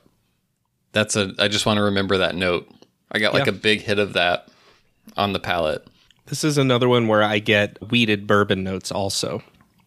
So like Maker's Mark, but it's very good. I, I I'm enjoying it. It is, yeah. And it does, in my memory, drink drier than these El Dorados did in the past. I don't have the old El Dorado 12 to compare it to it one to one. Although the El Dorado 15 that we're going to be doing is actually the old El Dorado 15. So that should be an interesting comparison. Yeah, I I mean the the one hydrometer or I don't think even think it was a hydrometer reading. I think it was a step beyond that because it was like a Swedish government, I think, doing it that picked up little to no additives. Uh, honestly, like you know, I think I buy it. I, I do too. I'm, I'm not detecting anything. Of course, putting it up against a rum that probably does have even a tiny bit of sugar mm. is almost unfair because you're, you're. I think your brain can't help but do that comparison quickly. But that said, it really does drink like a solid dry rum, and I wouldn't have thought twice. And I mean, you if if you are into aged rums, you get the depth from the casks, the 12 years of aging. But Yeah. if you don't like rums that are overly woody, I do think there's the fruity characteristics that we mentioned on the nose to me come through on the palate. Like I was saying, I got that kind of cherry cough syrup thing on the palate. It's uh yeah, it's a treat. It's it's a really and I think for the the price, it's definitely a rum I would recommend to people who are especially people newer to the category who are wanting to get their feet wet without spending a bunch of money, but also get something that's quality. Maybe people who aren't into cask strength stuff. Yeah, and, This would be an and- easy recommend. Right. And this is going from memory, but it's very different enough from El Dorado 15, right? So I know we're going to, you know, do the 15 soon so we can kind of revisit, but in my memory at least, you shouldn't look at these two and say, well, that's just a rum that's 3 years older and it's going to be similar but more, you know, aged. It's it's quite different. Well, and the 15 has, you know, Port Morant and Versailles Yeah. still in it. So that's Yeah. that's a different component. I, although I do think it has some of the EHP and maybe some of the metal Coffey still components as well. Mm-hmm. So yeah, I, I do in my memory 15 has some different dimensions, but yeah, it'd be interesting to compare the old 15 to the new 12. At some point we'll we'll come back and you know, I've had the new 15, but yeah, comparing those would be fun as well. All right, so I, I don't think we need a super long discussion. The El Dorado 12 Yep. seems like the clear advancer here, unless you've had a change of heart. No question. okay. El Dorado moves forward. Okay. So that moves forward. So I'm going to get my next ones out. I'll go over the uh, the next bracket here. So this is going to be the Don Q Gran Reserva, which used to be called Gran Añejo, I believe, and now it's Gran Reserva. So you Yeah, might I see think the- some of those old bottles. I think Yeah. the, the Gran Reserva bottle still also says like Añejo XO on it, mm-hmm, maybe. Mm-hmm. So yeah, Añejo is still on there, but I think it leads with Gran Reserva now. Yeah, and that's the uh, the three seed versus the Ron Abuelo 15. This is the Napoleon casks. There's if you know the Ron Abuelo line, there's the 15 has three different finishes. There's the Napoleon, the Tawny Port cask, and the Sherry cask. I can't remember what the other names are, but uh, essentially the Napoleon's the cognac version. So uh, this is the number six seed. So I'll go through these real quick as you're setting up. For the Don Q, uh, in this corner, it's a Puerto Rican rum from Destilería Serrallés. So we're pretty familiar with that. And people who listen to the podcast know uh, a lot of Don Q. Um, it's a blend of heavy and light column still rums. So that's an interesting note there that this isn't all light column. We've talked about how Don Q makes different marks, and there's a blend of that heavy rum in there. There's a blend of of it aged nine to twelve years in X whiskey, and Solera rums aged up to fifty years in sherry casks. That's a that's a pretty big claim, up to fifty years in sherry casks. Yeah, um, I believe I believe they they set up their Sherry Solera in 1954, sometime around there. Yeah. and have just been topping it up ever since. So, Right. you know, I think yeah, there's some rum in there that could be decades and decades and decades old. Yeah, I, I don't know that I buy that, but that's a that's a separate podcast topic. Not not from Don Q. I'm just saying the Solera method altogether. Um, Oh. so Okay. Yeah, I, I mean we can talk more about that at another time. But uh, no sugar added to this product. So Don Q famous for no sugar added to their rums, and the average price on this one's it's a bit expensive. This one is over fifty dollars pretty much everywhere. Fifty four ninety nine. The rough average price does come in a very beautiful bottle. I have to say, I'm a fan of the bottling, both the old and the new. Uh, so uh, really, really nice. To my knowledge, Will, and maybe just to verify with you, the old and the new are the same liquid. It's just a That's, different. that's bottle. my understanding. I haven't Yeah. heard anything different, but yeah. Okay, so uh, and then in the other corner here we have Ron Abuelo 15 Napoleon, which is a Panamanian rum. This is a column still product. The label on it says it's aged a full 15 years, but we know they also use a combination of Solera aging, so uh, you know, a little fudging there. We're not really sure. They use the Roman numerals, by the way. 15 makes it feel more official, maybe. Yeah, although if you look in like the bottom right corner of the front label, it also says aged 15 years using standard numerals. So Okay. Okay. yeah, I, I, I read some stuff online that Abuelo's age statements are actually average age, sta- age statements as opposed to minimum. I think there's a Master of Malt article that says Abuelo's age statements are averages, not minimum. So, for example, the XV contains rums between 8 and 43 years old. It's aged for an average of 14 years and then finished for a further year. So I think it's saying the finish, which this one is in cognac casks, is around a year. And supposedly the average of the Solera product is 14 years. Yeah. But again, I don't like if you go by the label, that's not what the label is saying. The label is straight up saying it's 15 years. So uh, Yeah. who who is to say? Yeah. Well, I think we'll say after we taste it. Um, it's, as we mentioned, finished in cognac casks, so it has that influence, as you mentioned, for roughly a year. And then we, we do want to mention Rum Revelations. The site measured this one at 16 grams per liter of added sugar. So I believe, is this the highest amount of added sugar we've Definitely had so far? the highest. The highest Yeah. by far. I think all the ones we've done Yeah. so far have been around four grams per liter. So this is like four times that Yeah. essentially. So this is the first one that to me is is veering. Just looking at the number, that's veering Mm-hmm. into territory where I, I'm my brain is already telling me that's probably going to be too sweet. I'm trying to ignore that and just approach it, but yeah, just being being honest. Yeah. And, and then interestingly, it's also the priciest so far. Yes. The average price of this one's about $75 in most places, which I've seen, you know, that that's about right, 70 to $75 uh, for any one of the three of these pretty much. So, all right. So, so getting that out of the way now, let's go ahead and nose these and uh, see what we think. Yeah, I can already. I've been nosing these while, while you've been kind of introducing them, and the Don Q nose is kind of. It's like what I was hoping for from the other column still rums, like the Havana Club Seven, Really? and the Santa Teresa was the other one. Even though that one does Yeah. have the pot still component, but it's just it's very light, cask driven, like we were saying. And I get a little bit, not as much, interestingly, in the Brugal, the Brugal 1888. I got more of the sherry than I Yeah. get from this one. I don't know if that's what, what you're experiencing as well. Yep. No, I think you're right there. The But only that thing is this- nuttiness is there. It is. It's me. just far lighter. It's it's. I would straight up say this is it's fine. It doesn't bother me in terms of nose. Like there's nothing bad about it. Yeah. It's just I have to kind of go hunting for it, Yeah. and it's not something that's you know reaching out to meet me uh, Yeah. at all. It's just kind of okay. Now, the Abuelo, very different experience on the nose. This is not one where you have to kind of hunt for things. Yeah. And like I said, I have a, a checkered history with Santa Teresa 1796 on this podcast. I also have a mm-hmm. checkered history with cask finishes on this podcast. Yeah, and this just going off the nose is what I typically do not like in cask finishes, where Right. I feel like I'm getting a lot of notes that are less about rum and more about the cask finish itself. I got I gotta agree with you here. And and I'm more kind to cask finishes than you are Yeah. generally. But it's very heavy, right? It's heavy. Yeah, very heavy on the cognac cask finish there. Well, we've talked about this before about if you're going to do a finish, like you have this choice to make of like, are you going to hit people with it so that they know it's there and you don't Yeah. there's no mistaking it versus like it's so light that whether or not people actually appreciate it or not uh, is a question. Yeah. And striking that right balance for people is tough. Well, and I was, I, you know, preferences vary. I was just talking to a liquor store owner the other day who I think has a really good palate and whose opinion I respect a lot. And he was mm-hmm. like, you know, when I get a cask finish product, I, I want the cask finish to hit me in the face. I want it to taste different. Mm. I, you know, I don't want it to be subtle, basically.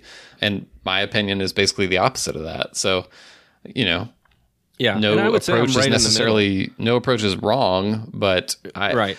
Yeah, like I, I want to be able to detect it, but I don't want it to be. I In want it way. to. I want it to elevate the rum, not just be like, oh, there's cognac or oh, there's sherry. You know. Yeah. And on the nose of this, that's what I'm getting. It's just kind of like dominating. So I'm gonna I'm gonna taste the Don Q first. Yeah, I'm going to taste both of these. Actually, going back to the nose on the Don Q is like it's like putting on a very comfy, familiar jacket, sort of. You know, it's like, oh yeah, okay, I know this guy. Agreed. I just wonder if he's too boring to have conversation with. Wow, the palate for me on this one reveals a lot that the nose did not. Yeah. I didn't mean to rhyme there. but the the sherry comes through a lot more, but in a way that I really enjoy. It's actually quite good. Yeah. There's no mistaking when you get a palate that is a quality made product. It kind of hits you, you kind of know, and that's what I'm getting from this. It's like it concentrates on the palate. It's like everything just comes together. And honestly, like I didn't expect to say this, but there's an intensity of flavor with this. Not intense, like obviously if you compare this to rum fire or something, I'm not talking Right. about that intensity, but I'm talking about there's for an 80 proof rum, there's a concentration of flavor on the palate that hits you right away and lasts that I really enjoy. It's a really, I would call this an elegant rum, John. I, I really wish I could disagree with you, but I think I I don't find it quite as complicated or complex as I would like uh, a rum to be of this Sure, I- price and I- point. I would Yeah. agree. It's not overly. It, it, it's not the most complex rum I've ever Right. had. It's But straightforward. Yeah, elegant is the right word. So, and, and I'm going to pull in my board game hobby here real quick to just say that even in board games, you have really complicated games that we call crunchy. You can really sick your teeth into them and get through it, and they take three and a half hours to play or more. And those are great experiences that you cherish. On the other hand, there's an elegant type of game that doesn't have a whole lot of rules to it, but somehow the experience is more than the the set of rules is right Yeah. and that's what's happening here i think to your point about it being elegant it's it's got more than the sum of its parts when you just it, it's fine on the nose i like i said I'm, I'm not over the moon with it it's it's great it's good you know not great it's good but yeah when you sip it you're just you're just appreciating it Yeah, the palate. The, I, I would agree. the The nose is fine. The palate is great. I would say for for Mm-hmm. Yeah. what this rum is trying to deliver,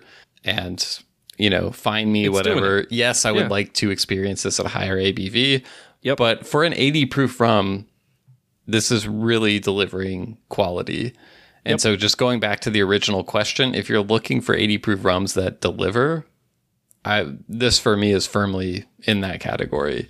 Interestingly, and we don't have any of the other Don Q products in this bracket, I would love to do more with just the Don Q lineup Hmm. because in the past, I've found that this one is diminished slightly in comparison to others that they offer. I wouldn't expect um, this to be in any like to in my memory. This completely blows the seven out of the water in terms of what it's delivering. If I were comparing it to some like the single barrel releases, that's where I think it might get some competition. Yeah. So at some point we'll have to, you know, put that put a pin in that one and we'll come back Yeah. to it. All right, moving on to the Ron Abuelo 15, the Napoleon, which by the way, apropos for the moment cuz the new movie Napoleon just coming out, Ridley Scott. Yeah, yeah. are you going to see that? Joaquin Phoenix, um, probably not. To be honest, I, I don't know. It's just uh, like I, I'm basing this on like you know seeing 10 second clips of the trailer Right. here and there, not really paying attention. But I don't know. I just see Joaquin Phoenix in the hat, and it just like something about it feels like an SNL skit. like, I don't know. I just like can't take it that seriously. So, and I've heard about, you know, I like historians are very, you know, oh, there's a bunch of stuff that didn't really happen. He's like firing cannons at the pyramids Right, and stuff right, like that. So, right. I don't know. You know, for me it's it's it's it's going to be a pass. it, I'm going to see it. It's the it's def- definitely the Cliff Note version of Napoleon, right? And there's some things there that yeah, just like just kind of like an added sugar rum, where it's kind of like oh, okay, you put that shot in there of them firing at the pyramids as an added sugar into that, but like. Oh, oh, I'm seeing a reaction as you tried this one. That's going to be fun to talk about in a second. But I'm still going to see it because I think Ridley Scott brings visual quality to the medium that you don't get from many directors now and it's it's a it's a tentpole film that we don't get very often so i'm hoping it is better than its trailer i'm hoping that it it puts together a nice story so all right let's let's move on from One that of my talk one of about my your all time favorites, by the way, Alien.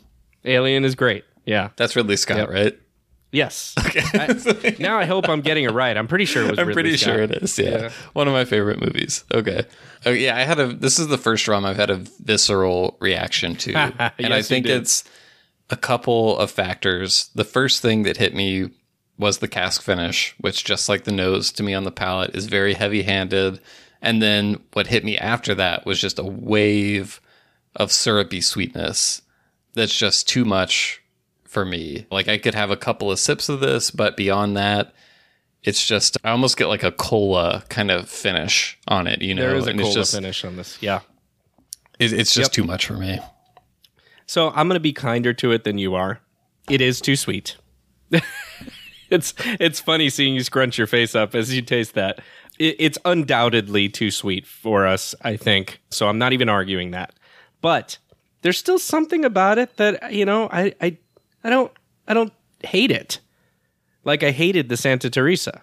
Yeah, I feel like our reactions are perfectly inversed on this rum versus a Santa mm-hmm. Teresa. Where this one for me, I just I stomached a second sip. I really don't want to go back for a third sip, so I think I'm going to pass on that. It's just the heavy, heavy hit you over the head with the hammer cognac finish at the beginning, and like I said, after that, it's just sweet, sweet, sweet, sweet, sweet. So See, I'm I'm getting lingering tastes of tobacco in the back and maybe a little bit of oak or, or some character in there as well. Totally agree. Not only do you get sweet, but you get cognac, right? So it's like, where's the rum a little bit? Yeah. And you know I- what I get I'm- a little on the there. finish is sweet tea, actually. And I'm talking about like, you know, going to a barbecue place in backwoods Lipton. Alabama and getting a glass of sweet tea that tastes like it has like the whole bag of sugar poured into it. Um, That's what I get, which is a very comforting flavor from my childhood. But yeah, can not not what I'm looking for in a rum, unfortunately. Look, I can I can see why people like this. I can see why after years and years it's still being put out on the market Yeah. at $75, which is a lot of money for for this. So See, from that see, I can't see. I, I understand if if people have a sweet tooth, if they really don't like any kind of burn or anything from alcohol, I could understand the appeal. I don't understand seventy five dollars. I mean, I understand why they're doing it. I don't understand paying that much for it because to me, it tastes like a cheapened, watered down product. Hmm. But that's just me. So not knocking it if it's what you like. I'm just saying for me, I would never buy a bottle of that. it comes in a box though, Will. You know how much I love boxes. Um, All right. Sorry, I had to go back to the Don Q just to cleanse myself. Um, Well, I think we've got a winner in this one too. Am I? Oh uh, yeah, sorry, I forgot we were supposed yeah. to do, like it- yeah, it seemed pretty obvious. Yeah. to go. You know, the real fights I think are going to come on the next round where the winners Oh, yeah. go head to head. So Yes. okay. Don Q wins that round. We have two left here. Well, yeah, the two number one seeds against Oh, the winners. are we already on to that? Yeah. Wow. Okay, we're Right? just moving. Yeah, no, you're you're correct. We're gonna go to the. We're on to retasting a few rums we've already done. Yeah. So we're gonna do Admiral Rodney HMS Royal Oak versus ten to one Dark, which advanced from the first round. So this will be a two seed versus a ten seed. So I'm gonna pull these rums over to me. I was gonna say let's take a quick break, cracker break, and uh, pour All break. right. Okay, so we're doing Admiral Rodney, HMS Royal Oak versus 10 to 1 Dark. And just to give an update on the bracket, the winner of this one will go on to face Don Q Gran Añejo, which just beat Ron Abuelo XV Napoleon. And then we're going to do El Dorado 15 versus Brugal 1888. The winner of that will go on to face El Dorado 12, which just bested Santa Teresa 1796. So, John, I know you are a very big Admiral Rodney guy from the bottle to the rum itself. We just had a disagreement over which bottle is better between Admiral Rodney and the El Dorado 12 and 15 bottles. So we won't we won't rehash that. It's just safe to say that we disagree. But let's let's nose these up. I'm gonna go after the Admiral Rodney since that one is less familiar to me since we just already tried the 10 to 1 dark. While we're doing this, I should note Admiral Rodney is a brand from our friends at St. Lucia Distillers. Also, the Chairman's Reserve brand comes from them, Bounty Rums. Admiral Rodney is sort of their, I hate to use the marketing terms, but kind of like a more premium brand from them, I would say. Yeah. Um, a little bit higher price than the Chairman's line, with the exception of like the 1901, 1931. 1931. Okay. Sorry. Trying to remember all these numbers in my head. With the exception of some of the chairman's releases, the Admiral Rodney releases tend to be a, a bit more higher priced. Unlike the chairman's releases, many of which feature some of the distillery's various pot stills, the Admiral Rodney line is all from the twin Coffey column still at St. Lucia Distillers. And this particular release, the HMS Royal Oak, is a blend of rums aged 7 to 12 years in ex bourbon casks. There is no sugar added.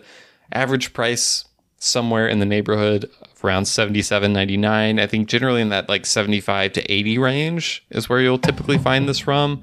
So, like we were saying, probably up there with the Abuelo in terms of Right. the priciest that we've done so far. Yeah, and, and they're clearly marketing this as like uh, ultra mega super premium, right? I don't know that you know how to better say that, but we we say a lot of like premium and super premium rums are an actual category for like sales. But this is Yeah. clearly on the top end with regards to just how they present it, the the box and the bottle, and it, it's interesting to note. I think you mentioned this is all the Coffey column still, and they've said in other times that I've heard them talk about it's from the certain plates within the Coffey still Yeah. that make it slightly different than the other rums that they produce, and that gives it more characteristics for what Right. is. They can pull they can pull the rum from different plates and mm-hmm. create distinctive distillates all from the same still by doing that. So, you know, this has royal oak in the name, John, and mm-hmm. royal oak is how I would describe the nose on this. It's an oak forward Super oak. nose. Yep. I don't mean to say that it's over oaked, but you know, it's almost reminiscent of some Foursquare rums to me in Yeah. in their their oakiness.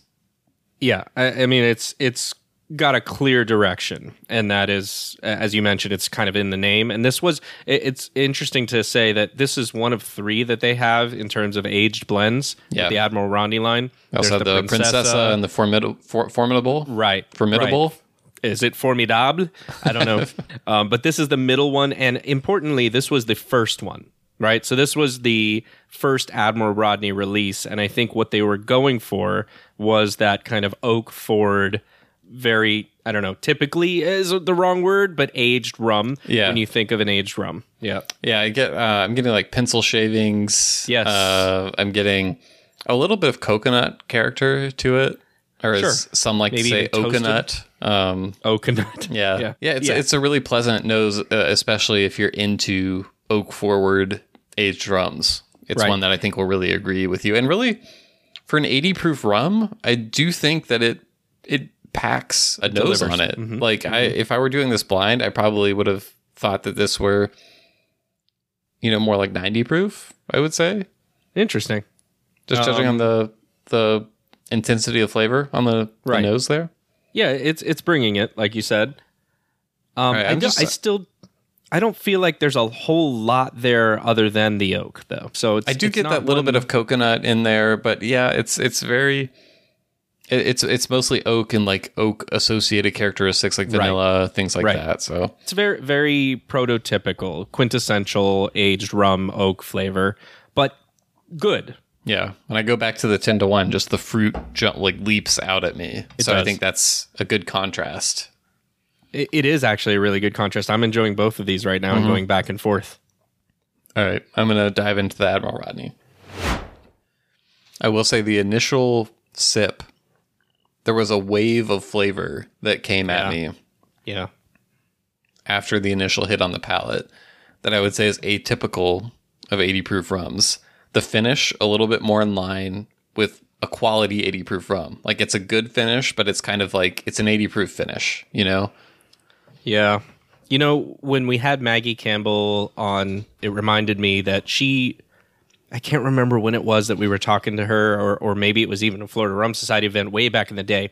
She mentioned if a rum makes you salivate, like your salivation glands are going, there's something good there mm. and like you got to pay attention to that. And she was talking specifically now I'm remembering about selecting different barrels and like how you can kind of find some of the good stuff and this is doing that for me. This one does make me salivate. Yeah. It's it's just great. I'm really enjoying the palate on it. I, it is what I remember it to be. Yes, I'm going to go to the what we shouldn't say we were going to want to do. Yes, I want it to be higher strength.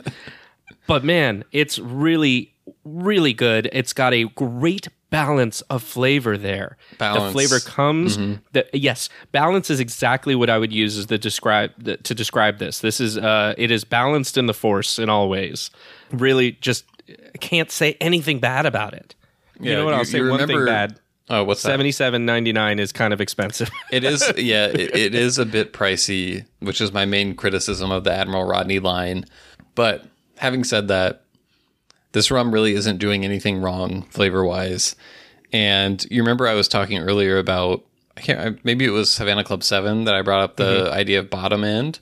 Mm-hmm. This one, this is like when you listen to a, a perfectly mixed album and Yeah. it's got it's got the highs, it's got the lows, it's got the mids. Everything Yep. is just you know the drums are over here doing their thing, the guitars over here, the like everything's got its own space. It just it all comes together. It's it's really it's a refined rum, I would say, yeah, which which speaks to the the quality of blending they have over there at St. Lucia Distillers.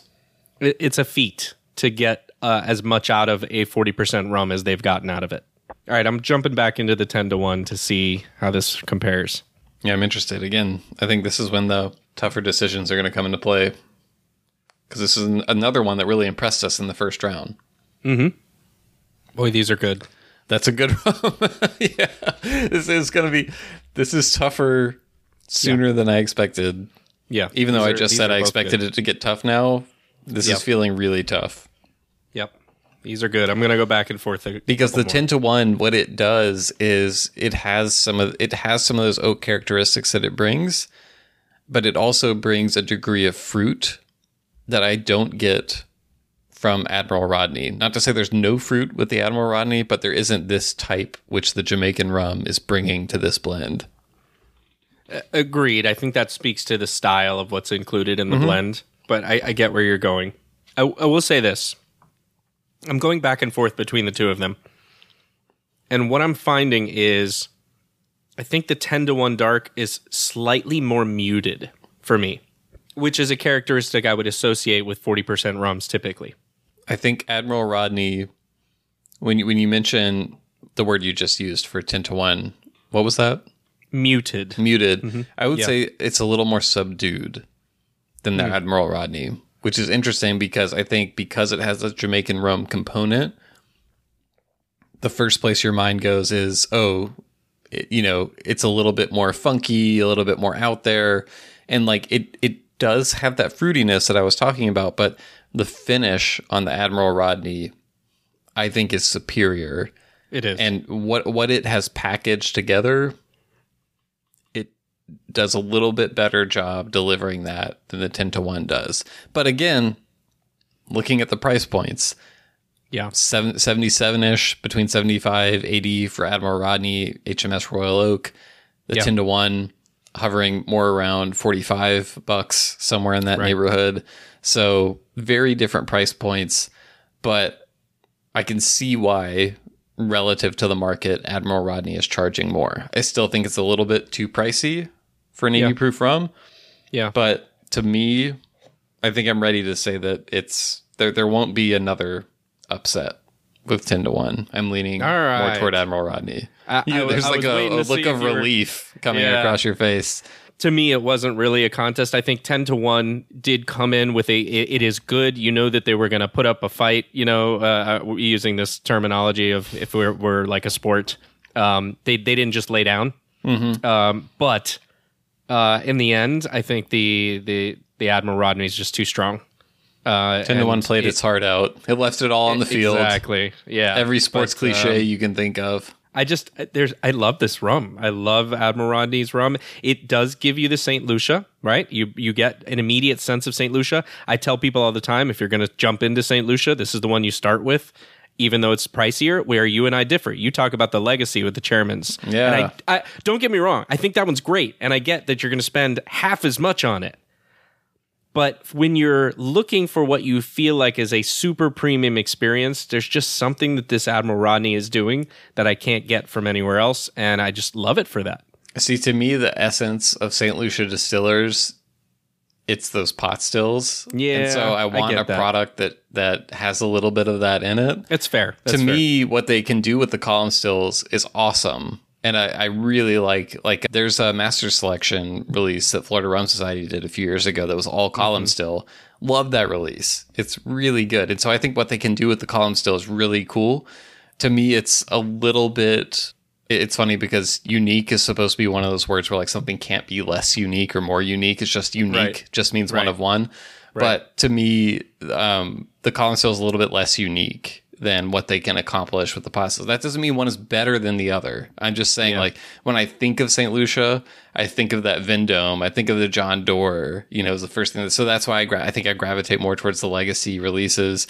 But I think if I for a certain type of drinker, especially someone who maybe isn't as into funky, more offbeat flavors, even though I Right. wouldn't describe the legacy as funky or offbeat, those stills, those pot stills are definitely like capable of Yeah. some funky offbeat flavors. So I could totally see starting someone on Admiral Rodney before point. Like it, it for me, it all depends on the person and, and Yeah, that's what they point. like. So, but this is really, you know, I, I have a bottle of the HMS Princessa Mm-hmm. downstairs, and you know, obviously, I'm not doing a one to one comparison, but to this in my memory of the Princessa blows it out of the water. Yep. I, I remember trying all three at a rum event, and my, my favorite is actually still the Royal Oak, but that's not because the Formidable is bad. I think the Formidable starts to age into a little bit too oak forward for me. Just too and this formidable. right. This is the right balance. Yeah. Whereas the Princess is a little too young. Yep. All right. So we, we've got a winner here. Yeah, we do. It's uh, the Admiral Rodney Royal Oak.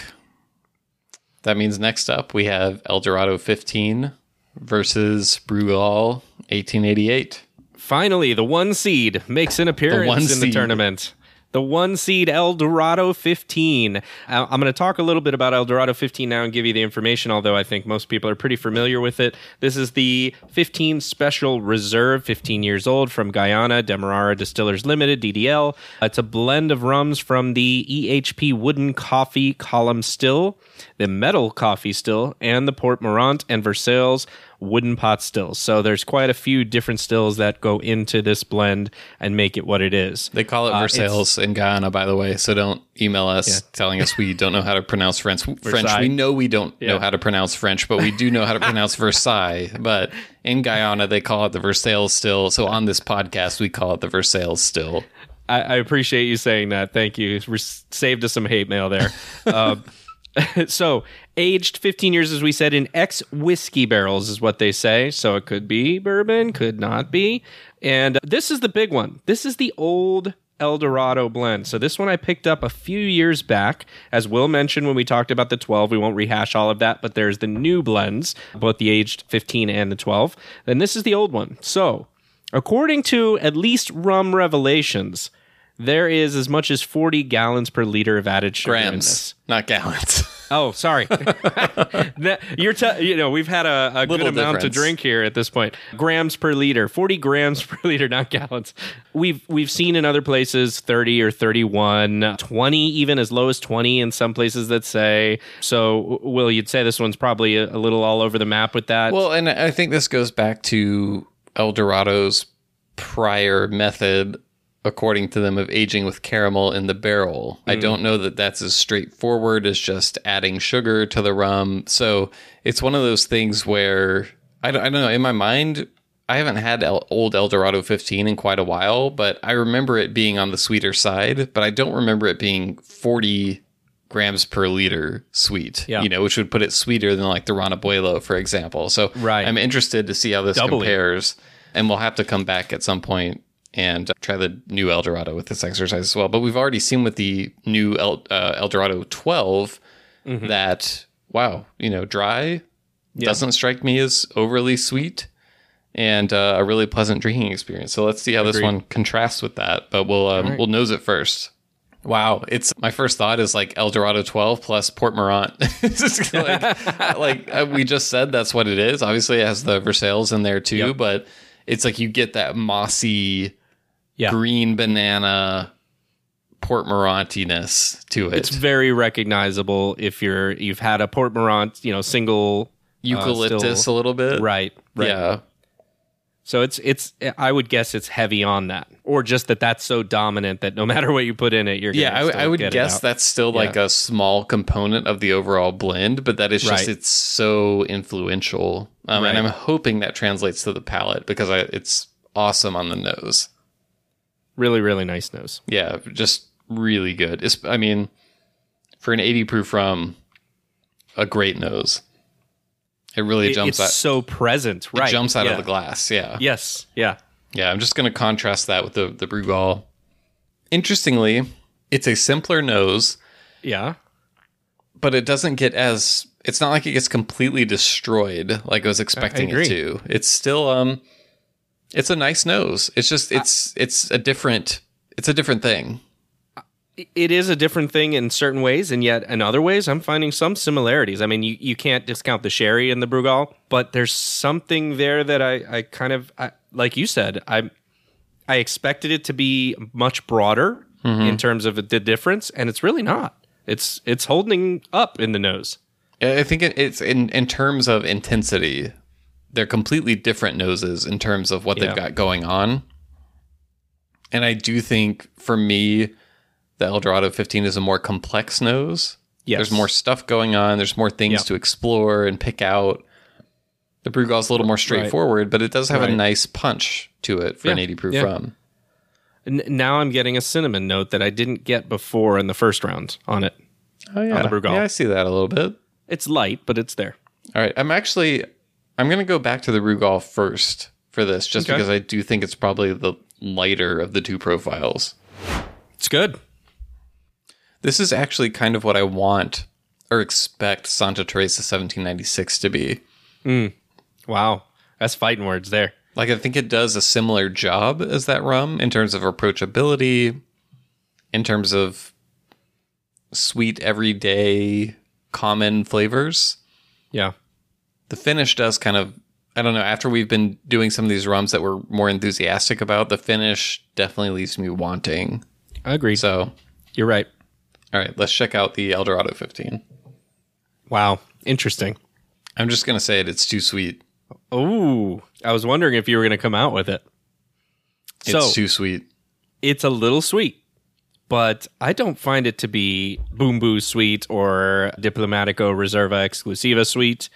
I think it's less sweet than that. But yes, the sweetness is almost getting in the way of the complicated Yeah. palate that I want. And that Yeah. that's the thing that annoys me with this rum is like I know the underlying components have so much to offer, but you're just the sweetness almost dumbs them down. Overtakes it. Yeah. Yeah. It it it it takes the interestingness out of it and just gives you the smooth, polished Right. edge to it that is Yeah. like actually Oh, what what I get on the nose, hmm. that that Port morantiness is It's not there. harder to detect on the palate because of the sweetness. Yep. I'm fully with you. Now I will say this. I do like it. I'm I'm enjoying it. But I just wish the sweetness was toned down. It's interesting because it's almost like it's very sweet on the entry and then it calms down a little bit. Yes. So I'm able, whereas the Ron Abuelo, the sweetness really hit me on the back palate and the finish. This is the opposite. I get a lot of sweetness on the entry and then it, it mellows out a little bit and I get more of those interesting, enjoyable flavors. So Agreed. I do, well, I have my qualms with this rum for sure. And I'm almost 100% sure I would prefer the new El Dorado 15, which we'll have to try at some point. I still give the edge to the favorite, the number one seed, the El Dorado 15 over the Brugal 1888. What do you think? Uh oh.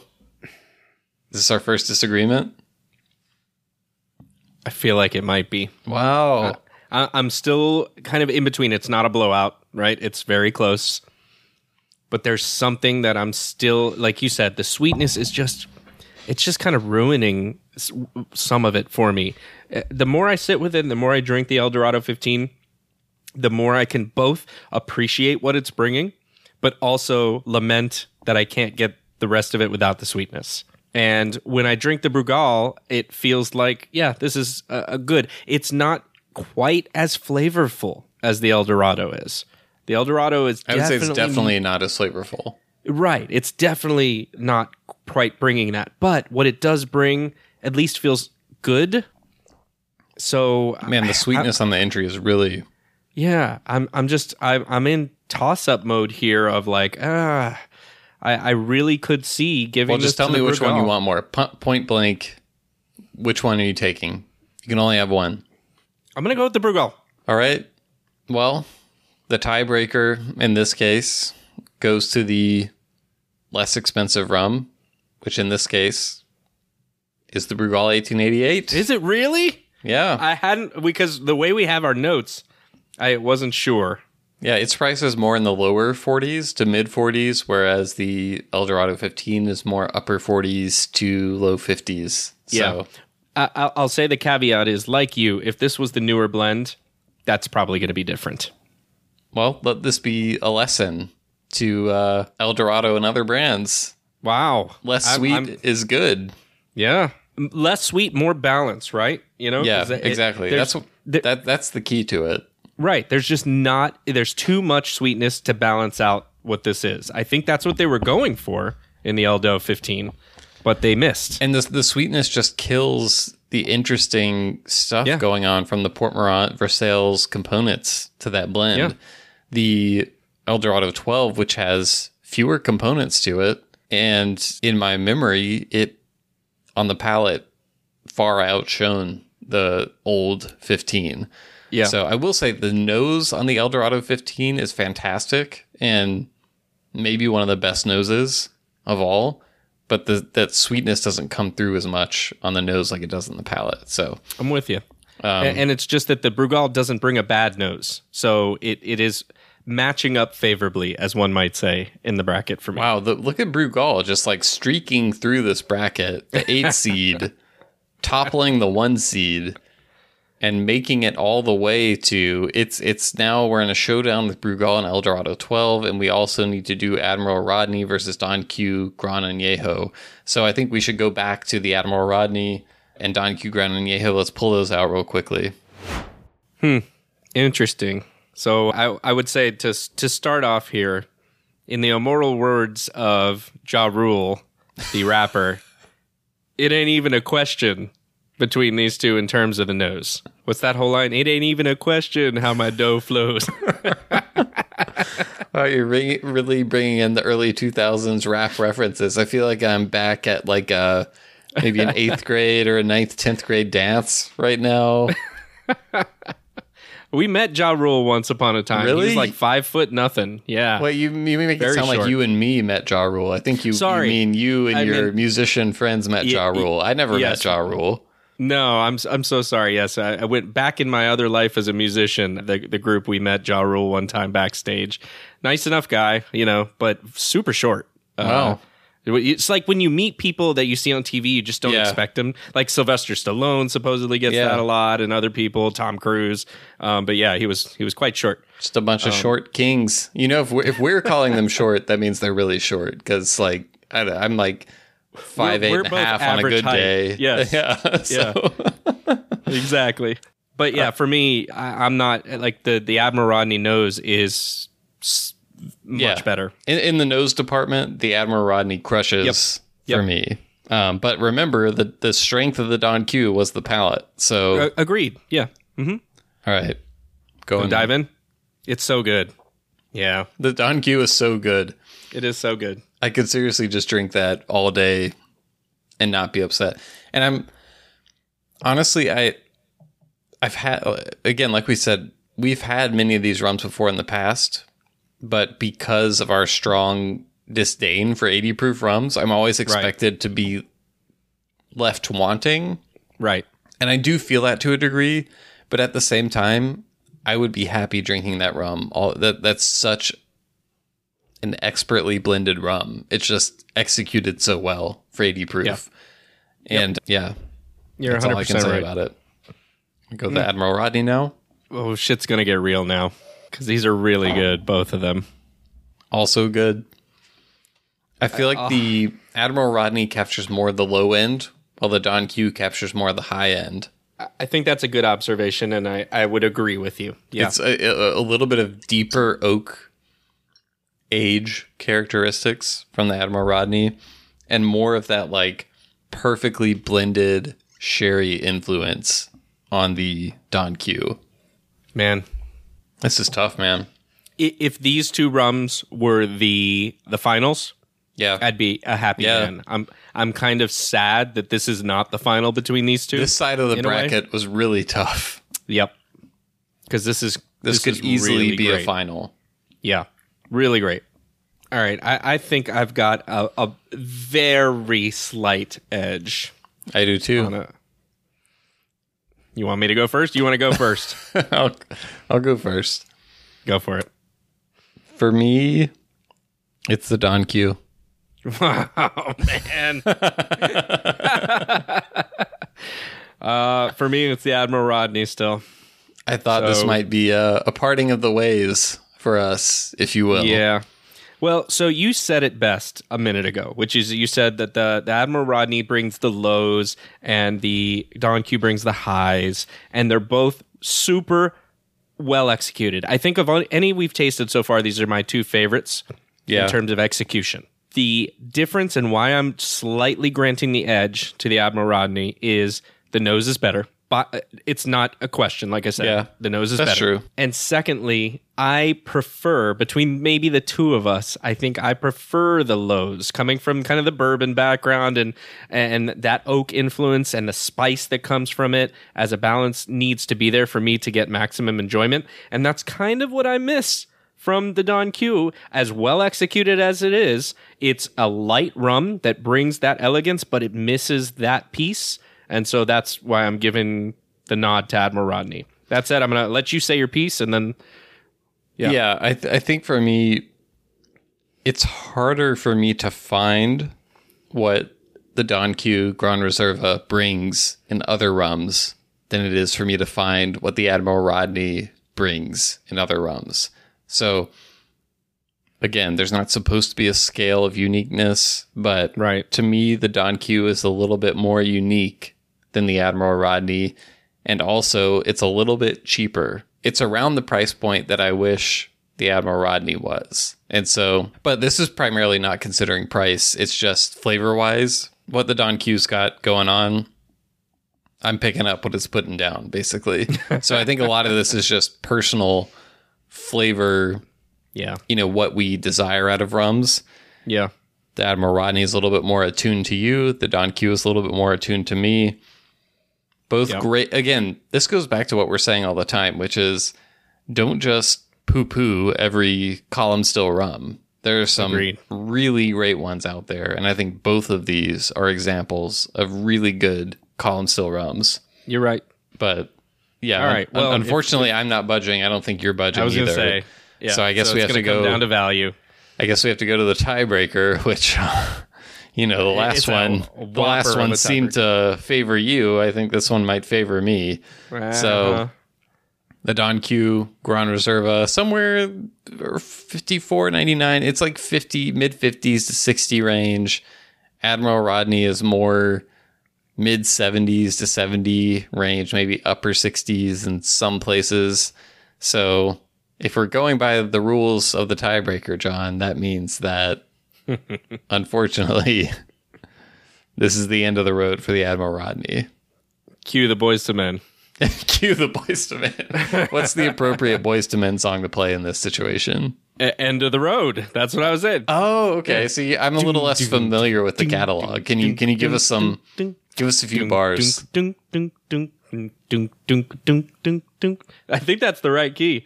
Uh, it's a. Oh my god, I'm forgetting the the, the song now. You just Hold on. remembered the bass part. Yeah, it, I haven't heard it in so long, but I know it's end of the road. And you know that I'm right.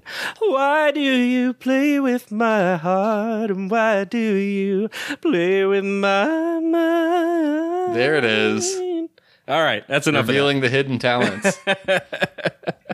Um, all right, so you got that one, and I will say that the Don Q Gran Añejo is a really spectacular value. So I, I, I get why that moves on. And by the way, I would have argued that the Admiral Rodney box and bottle was adding another five to seven to maybe ten dollars. but in this case, the Don Q is so good of a bottle too. I can't make that argument. So All right. all right, it Well, moves there you on. go. From the man himself. All right, so now we're going to do El Dorado 12 versus Brugal 1888, and this will determine Okay. what the final is. We know Yes. Don Q has advanced to the final, so whatever wins this is going to go up against Don Q in the final. All right, I'm going to set these up real quick. Yeah. I'm excited to go back to the El Dorado 12 because that was that was also a standout. You know, you were It was. talking about Don Q and Admiral Rodney being right there. I think I have the Don the El Dorado 12 being right there as well. So it'll be interesting to compare those. All right. So going back to these noses at this point, they're both familiar. Oh man. The El Dorado 12, you know, it doesn't have everything the 15 has, but it does it's a, it, I'm I'm getting like a mintiness to it as well that I don't Yeah. think I picked up on initially. I I I I, I get you. I I feel like I recognized it, but we didn't vocalize it. Right. Yeah, yeah, yeah. Exactly. It was like familiar, but I didn't put the words to it the first time. Yeah, yeah. There's like a menthol, Yeah, yeah, a little bit. but I will say the the Brugal nose is is great. Yeah, it is. It's- It's, it's really good. solid. It's rock solid. Solid is the right word. Yeah. Yeah. So the noses are are both good, but I kind of I have to agree that there's there's just something more going on with the Eldo 12. Yeah. You know, I'm tasting the the Brugal 1888 at this point. At this point, I'm trying to or splitting hairs. You know, Yeah, agree. so got to get a little bit more critical. I do get kind of like a on the finish of this one, almost a wet newspaper sort of quality yeah. that I'm not as big a fan of. I think I see what you're you're going at, but it doesn't bother me Hmm. somehow. It's not that it bothers me. It's just that it's there, and I'm looking for reasons to be negative about these rums at this point. You know, I'm going to do the same treatment to the El Dorado 12. So Yeah. It's really hard to find fault in in this palate for El Dorado. Wow. Yeah, it's really just um when you compare that experience to the 15, which was the old 15, again this is Yeah. the new Eldorado 12. It's like why did they ever think they need that sweetness there, you know? Yeah. It's not close. No. Like to me terms of- this on, on the palate this the El, and I know we're just supposed to be comparing this to the Brugal 1888, Mm-hmm, but this El Dorado 12 blows the 15 out of the water. Yep. And I, like I don't have to think twice about it. I, I know as we're going on, it's getting a little quicker and easier for us to tell. I think that's part of just the exercise Yeah. itself. But uh, you know, I'm gonna spare the suspense and just say I think it's the El Dorado 12 here. The Brugal is given a mighty showing. I think it's it it, it really came up in my estimation even more than where it was just in this bracket. But this El Dorado 12 is spectacular and it's hard to beat. It it smokes the Brugal 1888. No shade meant to the Brugal 1888. Right, right. And I'll be completely honest. I had a little taste of Brugal 1888 within the last six months at some point, and I remember just being like, "Wow, there's nothing going on with that rum," and this exercise has made me a lot more appreciative and favorable of it than my previous perception was, especially since I had such a negative perception of the Brugal Yeah. Añejo. I actually think 1888 is a perfectly solid 80 proof rum, emblematic of the style that it's going for, even with Right. the little bit of added sugar, which I wish wasn't there, but isn't really that detectable overall to me. So, yeah, it's uh, it's had a hell of a run. Let's see, it started out as an eight seed. First, it took down the Monymusk Classic Gold nine seed. Then it took down The El Dorado 15. the El Dorado 15, which was the one seed. It's just a Right. total giant killer out here. Yeah. Um, but yeah, it's it's that's that's that's really funny that it just completely crushed, not crushed, but like we both agreed. Or no, I was a little no, bit no. more towards the Yeah, you- El Dorado 15, but it was a You- were. respectable decision Agreed. by you that the Brugal would advance over that. But now it's being undone by the new El Dorado the little 12. brother. Yeah. It's a revenge story. It is amazing. All right. Yeah. Well, we can lay the Brugal to rest. So we've got our final. It's the four seed El Dorado 12 and the three seed, the Don Q Gran Añejo or Gran, Gran Reserva Añejo. Gran Reserva. Wow. Yeah. Okay. We made it all the way. El Dorado 12, Don Q, Gran Reserva. Four seed versus three seed. Not quite a Cinderella story, but neither of the two biggest favorites advanced. Right. To, to I- I your kinda chagrin, wish- perhaps. well, I With- do think that the Admiral Rodney was yeah. um, but I, I kind of wish at the beginning of this we would have asked people to like pick a favorite or something Hmm. so that they could follow along with it. I know we didn't do that, but hopefully people In their did. heads, I think people Yeah. did that. You know, it's just Yeah. instinct, honestly. But yeah, I'm I'm excited to put these up against each other and see what we come out with. All right. Well, we just did the El Dorado 12. I'm going to go back to the Don Q. And this is going to be really interesting because these rums are so different, right? They are. They are. It's almost unfair. Not really, but you know, it is quite different. It's just hard to compare them a little bit. Yeah, exactly. So again, on on the nose, it shouldn't be a surprise. The El Dorado 12 is the more complex Oh, yeah. and the the better nose. The Don Q Gran Añejo doesn't get It's the biggest really- weakness. it is. Yeah. It, it doesn't have a very interesting nose somehow for me. No, I don't think it's just for you. I think it's just it's just not a very interesting It's just like all the interesting stuff I get from the the sherry influence on the palate, Right. which is like to me damn near perfectly executed sherry influence. Yep. It's it's not really there on the nose. Uh, right. But the El Dorado, and that's not to, the, the, the El Dorado 12 is much more. It's a much more congruent experience, I would say, between Agreed. the nose and the palate. I agree, and it's more present, and it's just it- it's like you said, part of the experience. Whereas the the Don Q, it's just the nose isn't really part of the experience. I, I nose this, and then I would sip the rest of the way and not really nose it again. Whereas with the El Dorado 12, I would sit around and I would nose it, and I would sip it, and I would nose it, and I would sip it, and that's part of it. Oh man, I'm When at I war. I'm at war with myself right now. Yeah, you know, it's like when I drink the Don Q, what comes to my mind is well integrated. And by that, what I mean is it's, we said well executed and well integrated. It's kind of going hand in hand. There's just no flaws in the palate. I mean, n- no flaws that I could, uh, other than it being, you know, lower ABV, but we've talked about that. And it's, it's just a pleasant experience in every way on the palate. By the way, I'll give a quick story about this. Do you know that this was one of the first premium rums I bought? okay. And partly because of the bottle, I'll not, Yeah. I'll, I'll not shy away from it. The old decanter style bottle of this Mm-hmm. one that is no longer available. I loved it, and I was like, oh, it looks great. So I bought that, and I didn't really care for the rum at that point, in the sense that I thought it was more boring than I wanted it to be. Okay. And now with a better appreciation for all, you know, rum and being able to place it into that in a way that I can understand how well made it is, well integrated, well executed, mm-hmm. all of that. But again, the, the nose wasn't there for me and it kind of felt thin compared to all these other things that I was experiencing in Jamaican rums and Barbados rums Yeah. and all that. So I used a bunch of it in Coquito. Oh wow! You made it a coquito rum. I did, and I I didn't really love it there either. um, it didn't come through no, with all the no, coconut milk and the Right, the spices. it just didn't stand up to it. Yeah, Yeah. I mean, I, I, that's where I think a Don Q seven would shine. Right now, I know that. Now, now I have that understanding. Whereas before, I didn't, and I thought a better quality rum would make a better quality coquito. But Well, again, you- like we we said, this is like a like an elegant, delicate kind of Exactly. And so it's kind of like if you complicate it with a bunch of other stuff, especially a bunch of heavy flavors that go into Yes. a coquito. It's like what makes it special gets a little bit lost. You're you know? hundred percent correct. All I got from it was a little alcohol, and that Yeah. was it. And so you just mentioned for the first time, I think, the word delicate, yeah. and I think you're right. I think elegant and delicate is exactly what this rum is, Mm-hmm. and it's the best of the bunch with those things in mind. So that is. I'm going to ask you again: Is it yeah. better than the Admiral Rodney? No. I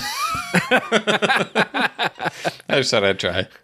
If if that one is you know in in this scale of 40% rums if i give that one a 9 i give the admiralty a 9.5 Okay. it's it's it's close but uh, you know it's somewhere in that vein right. so now the question is is el dorado getting a 9 or a 9.5 for me I think I think it's safe to say, at least at this point, that the three rums that far, were head and shoulders above the rest right El Dorado 12, Don Q Gran Reserva, Admiral Rodney HMS Royal Oak. Right? i agree We're in Yep, agreement we can there. agree on that yeah That's Yep. the surefire top three from this and the two dark horses were 10 to 1 dark and and Brugal Brugal 1888 1888. Yep. Yep. I think that would round out the top five.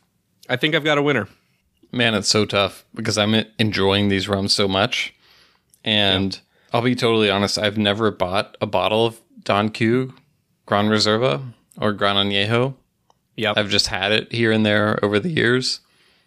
Uh, I have to get a bottle of this after this experience. Honestly, part of me wants to say it's for a certain type of person the perfect introductory rum.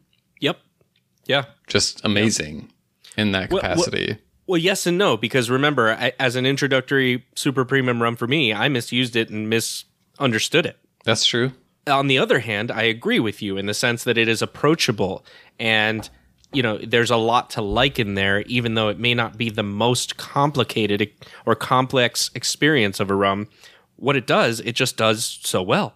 If I had to So- contrast the Don Q to the El Dorado, I would say the Don Q is about brightness, and the El Dorado is a little bit more about I don't want to say darkness because that's not like, but it, it's just it's darker. It's a little bit more.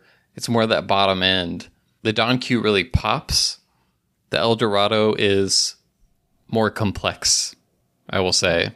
It's almost like the Don Q is like the bright white kitchen in a house, and the and the El Dorado is the study.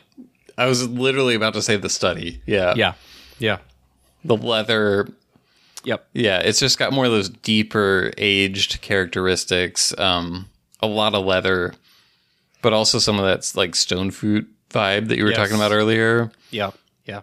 It's really good. Are we are we ready to? I don't I've know. Have you arrived at a decision? I'm I'm I'm solid where I'm at. Yes. Do you want to go first? Yeah, I'll go first because I think mine is not as surprising. So, as much as I enjoy the Don Q and agree, I'm glad I have what I have left of it in a bottle in my cabinet. The El Dorado 12 surprised me and brought more than I didn't really like the El Dorado 15 that much from when I mm-hmm. bought it. But again, Yeah. going back to all the reasons we mentioned. So I didn't expect to like the El Dorado 12 as much as I'm liking it. but I'm really liking it. And Yeah. to, like you just said, I've got to find a bottle of El Dorado 12, the new one now. I have to. So I'm going with the El Dorado 12 as my winner for this bracket, and I'll see what you you want to do with it, yours. Well, I'm not going to make things dramatic. I'm just going to agree. As Okay. much as I love the, the Don Q, I give a little bit of edge to the El Dorado. It's a bit of a combination of the nose delivering a little bit more and also the price point. So, Yeah. I mean, it's just really hard to beat at that price point. And It's the a squatty really- bottle, squatty really- dark bottle that you yeah, love. the, the squatty. I love the squatty bottle. I do like the bottle actually more than the Don Q bottle, no way. um, which is perfectly nice. But Th- the, the, El, perfectly wrong. But the El okay. Dorado, it's just more distinctive, more memorable. It's got more personality, more lovable. I don't know. It's got it all. Who do you want to show up to the party with? The El Dorado or the elegant, amazing looking, tur- head turning Don Q bottle? Depends what kind of party. I'll say that much. All right. Okay. Fair enough. All right, so we have a winner. Yeah. the El Dorado 12. Dun, dun, dun, dun. I feel like we need some sort of like Yeah. special, fanfare. yeah, some fanfare. This was a really fun exercise, and honestly, has I would say, if anything, it's improved slightly my appreciation for what can be accomplished in an 80 proof rum. Yeah. Although, as we've said many times throughout this episode, I would say that I wish I had a higher proof version of all of these. Just bump it up to 90 proof and let's see what we're dealing with at that point. That would with be you. great. Yep. I, I, think on our, our last episode, when we were talking with Chris Franke from the Green Zone, he was saying his like, just please El Dorado give like a high proof El Dorado 15. Um, that would be great as well. And we need actually, like John, we need to go and just get a bottle of new El Dorado 15 and do the comparison. We should. I've had new El Dorado 15. I just haven't A B'd it with old El Dorado 15. So we should do that and revisit this and maybe bring in the, the new El Dorado 12 as well. But Or like, maybe do a whole new bracket with El Dorado 15 new blend and some Yeah. other stuff. Yeah. if if there were a 90 to 100 proof El Dorado 12, this version, Yeah. it would be an automatic, always have to have it, go to incredible rum. So Yep. that's what I would leave listeners with. It's like, it's really good at 80 proof. El Dorado, if you're hearing us, just try bumping it up a, a, a little bit. Even like 86 proof, I'll be a happy man. So I don't know. Any any final thoughts, John? No, I agree with you that it it did raise my level of appreciation for 80 proof rums out there. We we so often we get caught up because we're hobbyists in the things that are, you know, higher ABV and special in some way and limited and all this stuff, right? When you've got these really really good rums that are out there that are just on almost every shelf of every store that you Yeah. go into. But because of that pervasiveness, we tend to discount them sometimes. And I think we we need to refocus on saying, look, there are a lot of not so great experiences to be had in this field, but that shouldn't stop us from enjoying the ones that do it well. I, So I, I feel yeah. good about saying both of these final two rums that made it here are small miracles. 80, That's a good 80 proof rums that somehow really deliver. So Yeah. going back to the original question, Sam. Don Q Grand Reserva, El Dorado 12, and we'll throw in Admiral Rodney, HMS Royal Yeah. Oak. You won't go wrong Yeah. with those as 80 proof rums. Um, I'm sure there are others out there, which um, let us know if you want us to continue this journey of bracketing out 80 proof rums. Yeah, we could do agricole next time. We could do there's a lot of different ways we could take this and there's plenty more even 80 proof aged molasses rums to go if we want to do a whole nother bracket and a super bracket like we mentioned uh, that might be fun too. So yeah, we we just need to know is this something that is interesting, fun, valuable in the sense of hearing other people talk about these rums, put them head to head. We know it's not perfect, right? We know that we could have set the the, the seating up and had a different result here. It's possible, right? Maybe Admiral Rodney wins in a different kind of setup. I don't know. You I'm just, had saying. to get that in there. I'm just you? saying. but the point here is that we are the, the the cream does rise to the top in this kind of method most of the time, and I think that that's important to The focus wheat on. That. separates from the chaff. Exactly. A winnowing fan being used. So, uh, yeah, I, I mean, from that perspective, this is a fun and interesting exercise for us. We just need to know is it fun, interesting, and valuable for you? Yeah. Let us know what you think. Let us know what your takes are on these rums. You can always reach us host at rumcast.com. That's H O S T at rumcast.com. Or you can find us on social media. John, where's the best place for them to find us? At the Rumcast, we are at the Rumcast on on the gram. The camera eats first, as they say. I heard my one of my daughters tell me that recently. The camera eats first. Dad, is what she said. That was hilarious. So, anyway, we're there. We're on Facebook still for all of the people over forty. we're there too. And clearly, we've had a lot of 40% rum at this point, and it's caught up to us, Will. But, um, you know, we're, we're up, on yeah. X. Yeah, we're on X for the amount of time that X is still a viable platform, which seems to be getting worse and worse by the day. We haven't joined Threads yet, but eventually maybe we ought to join Threads. So Uh, lots of places to find us. Threads is that's not Yeah. going to happen. Yeah.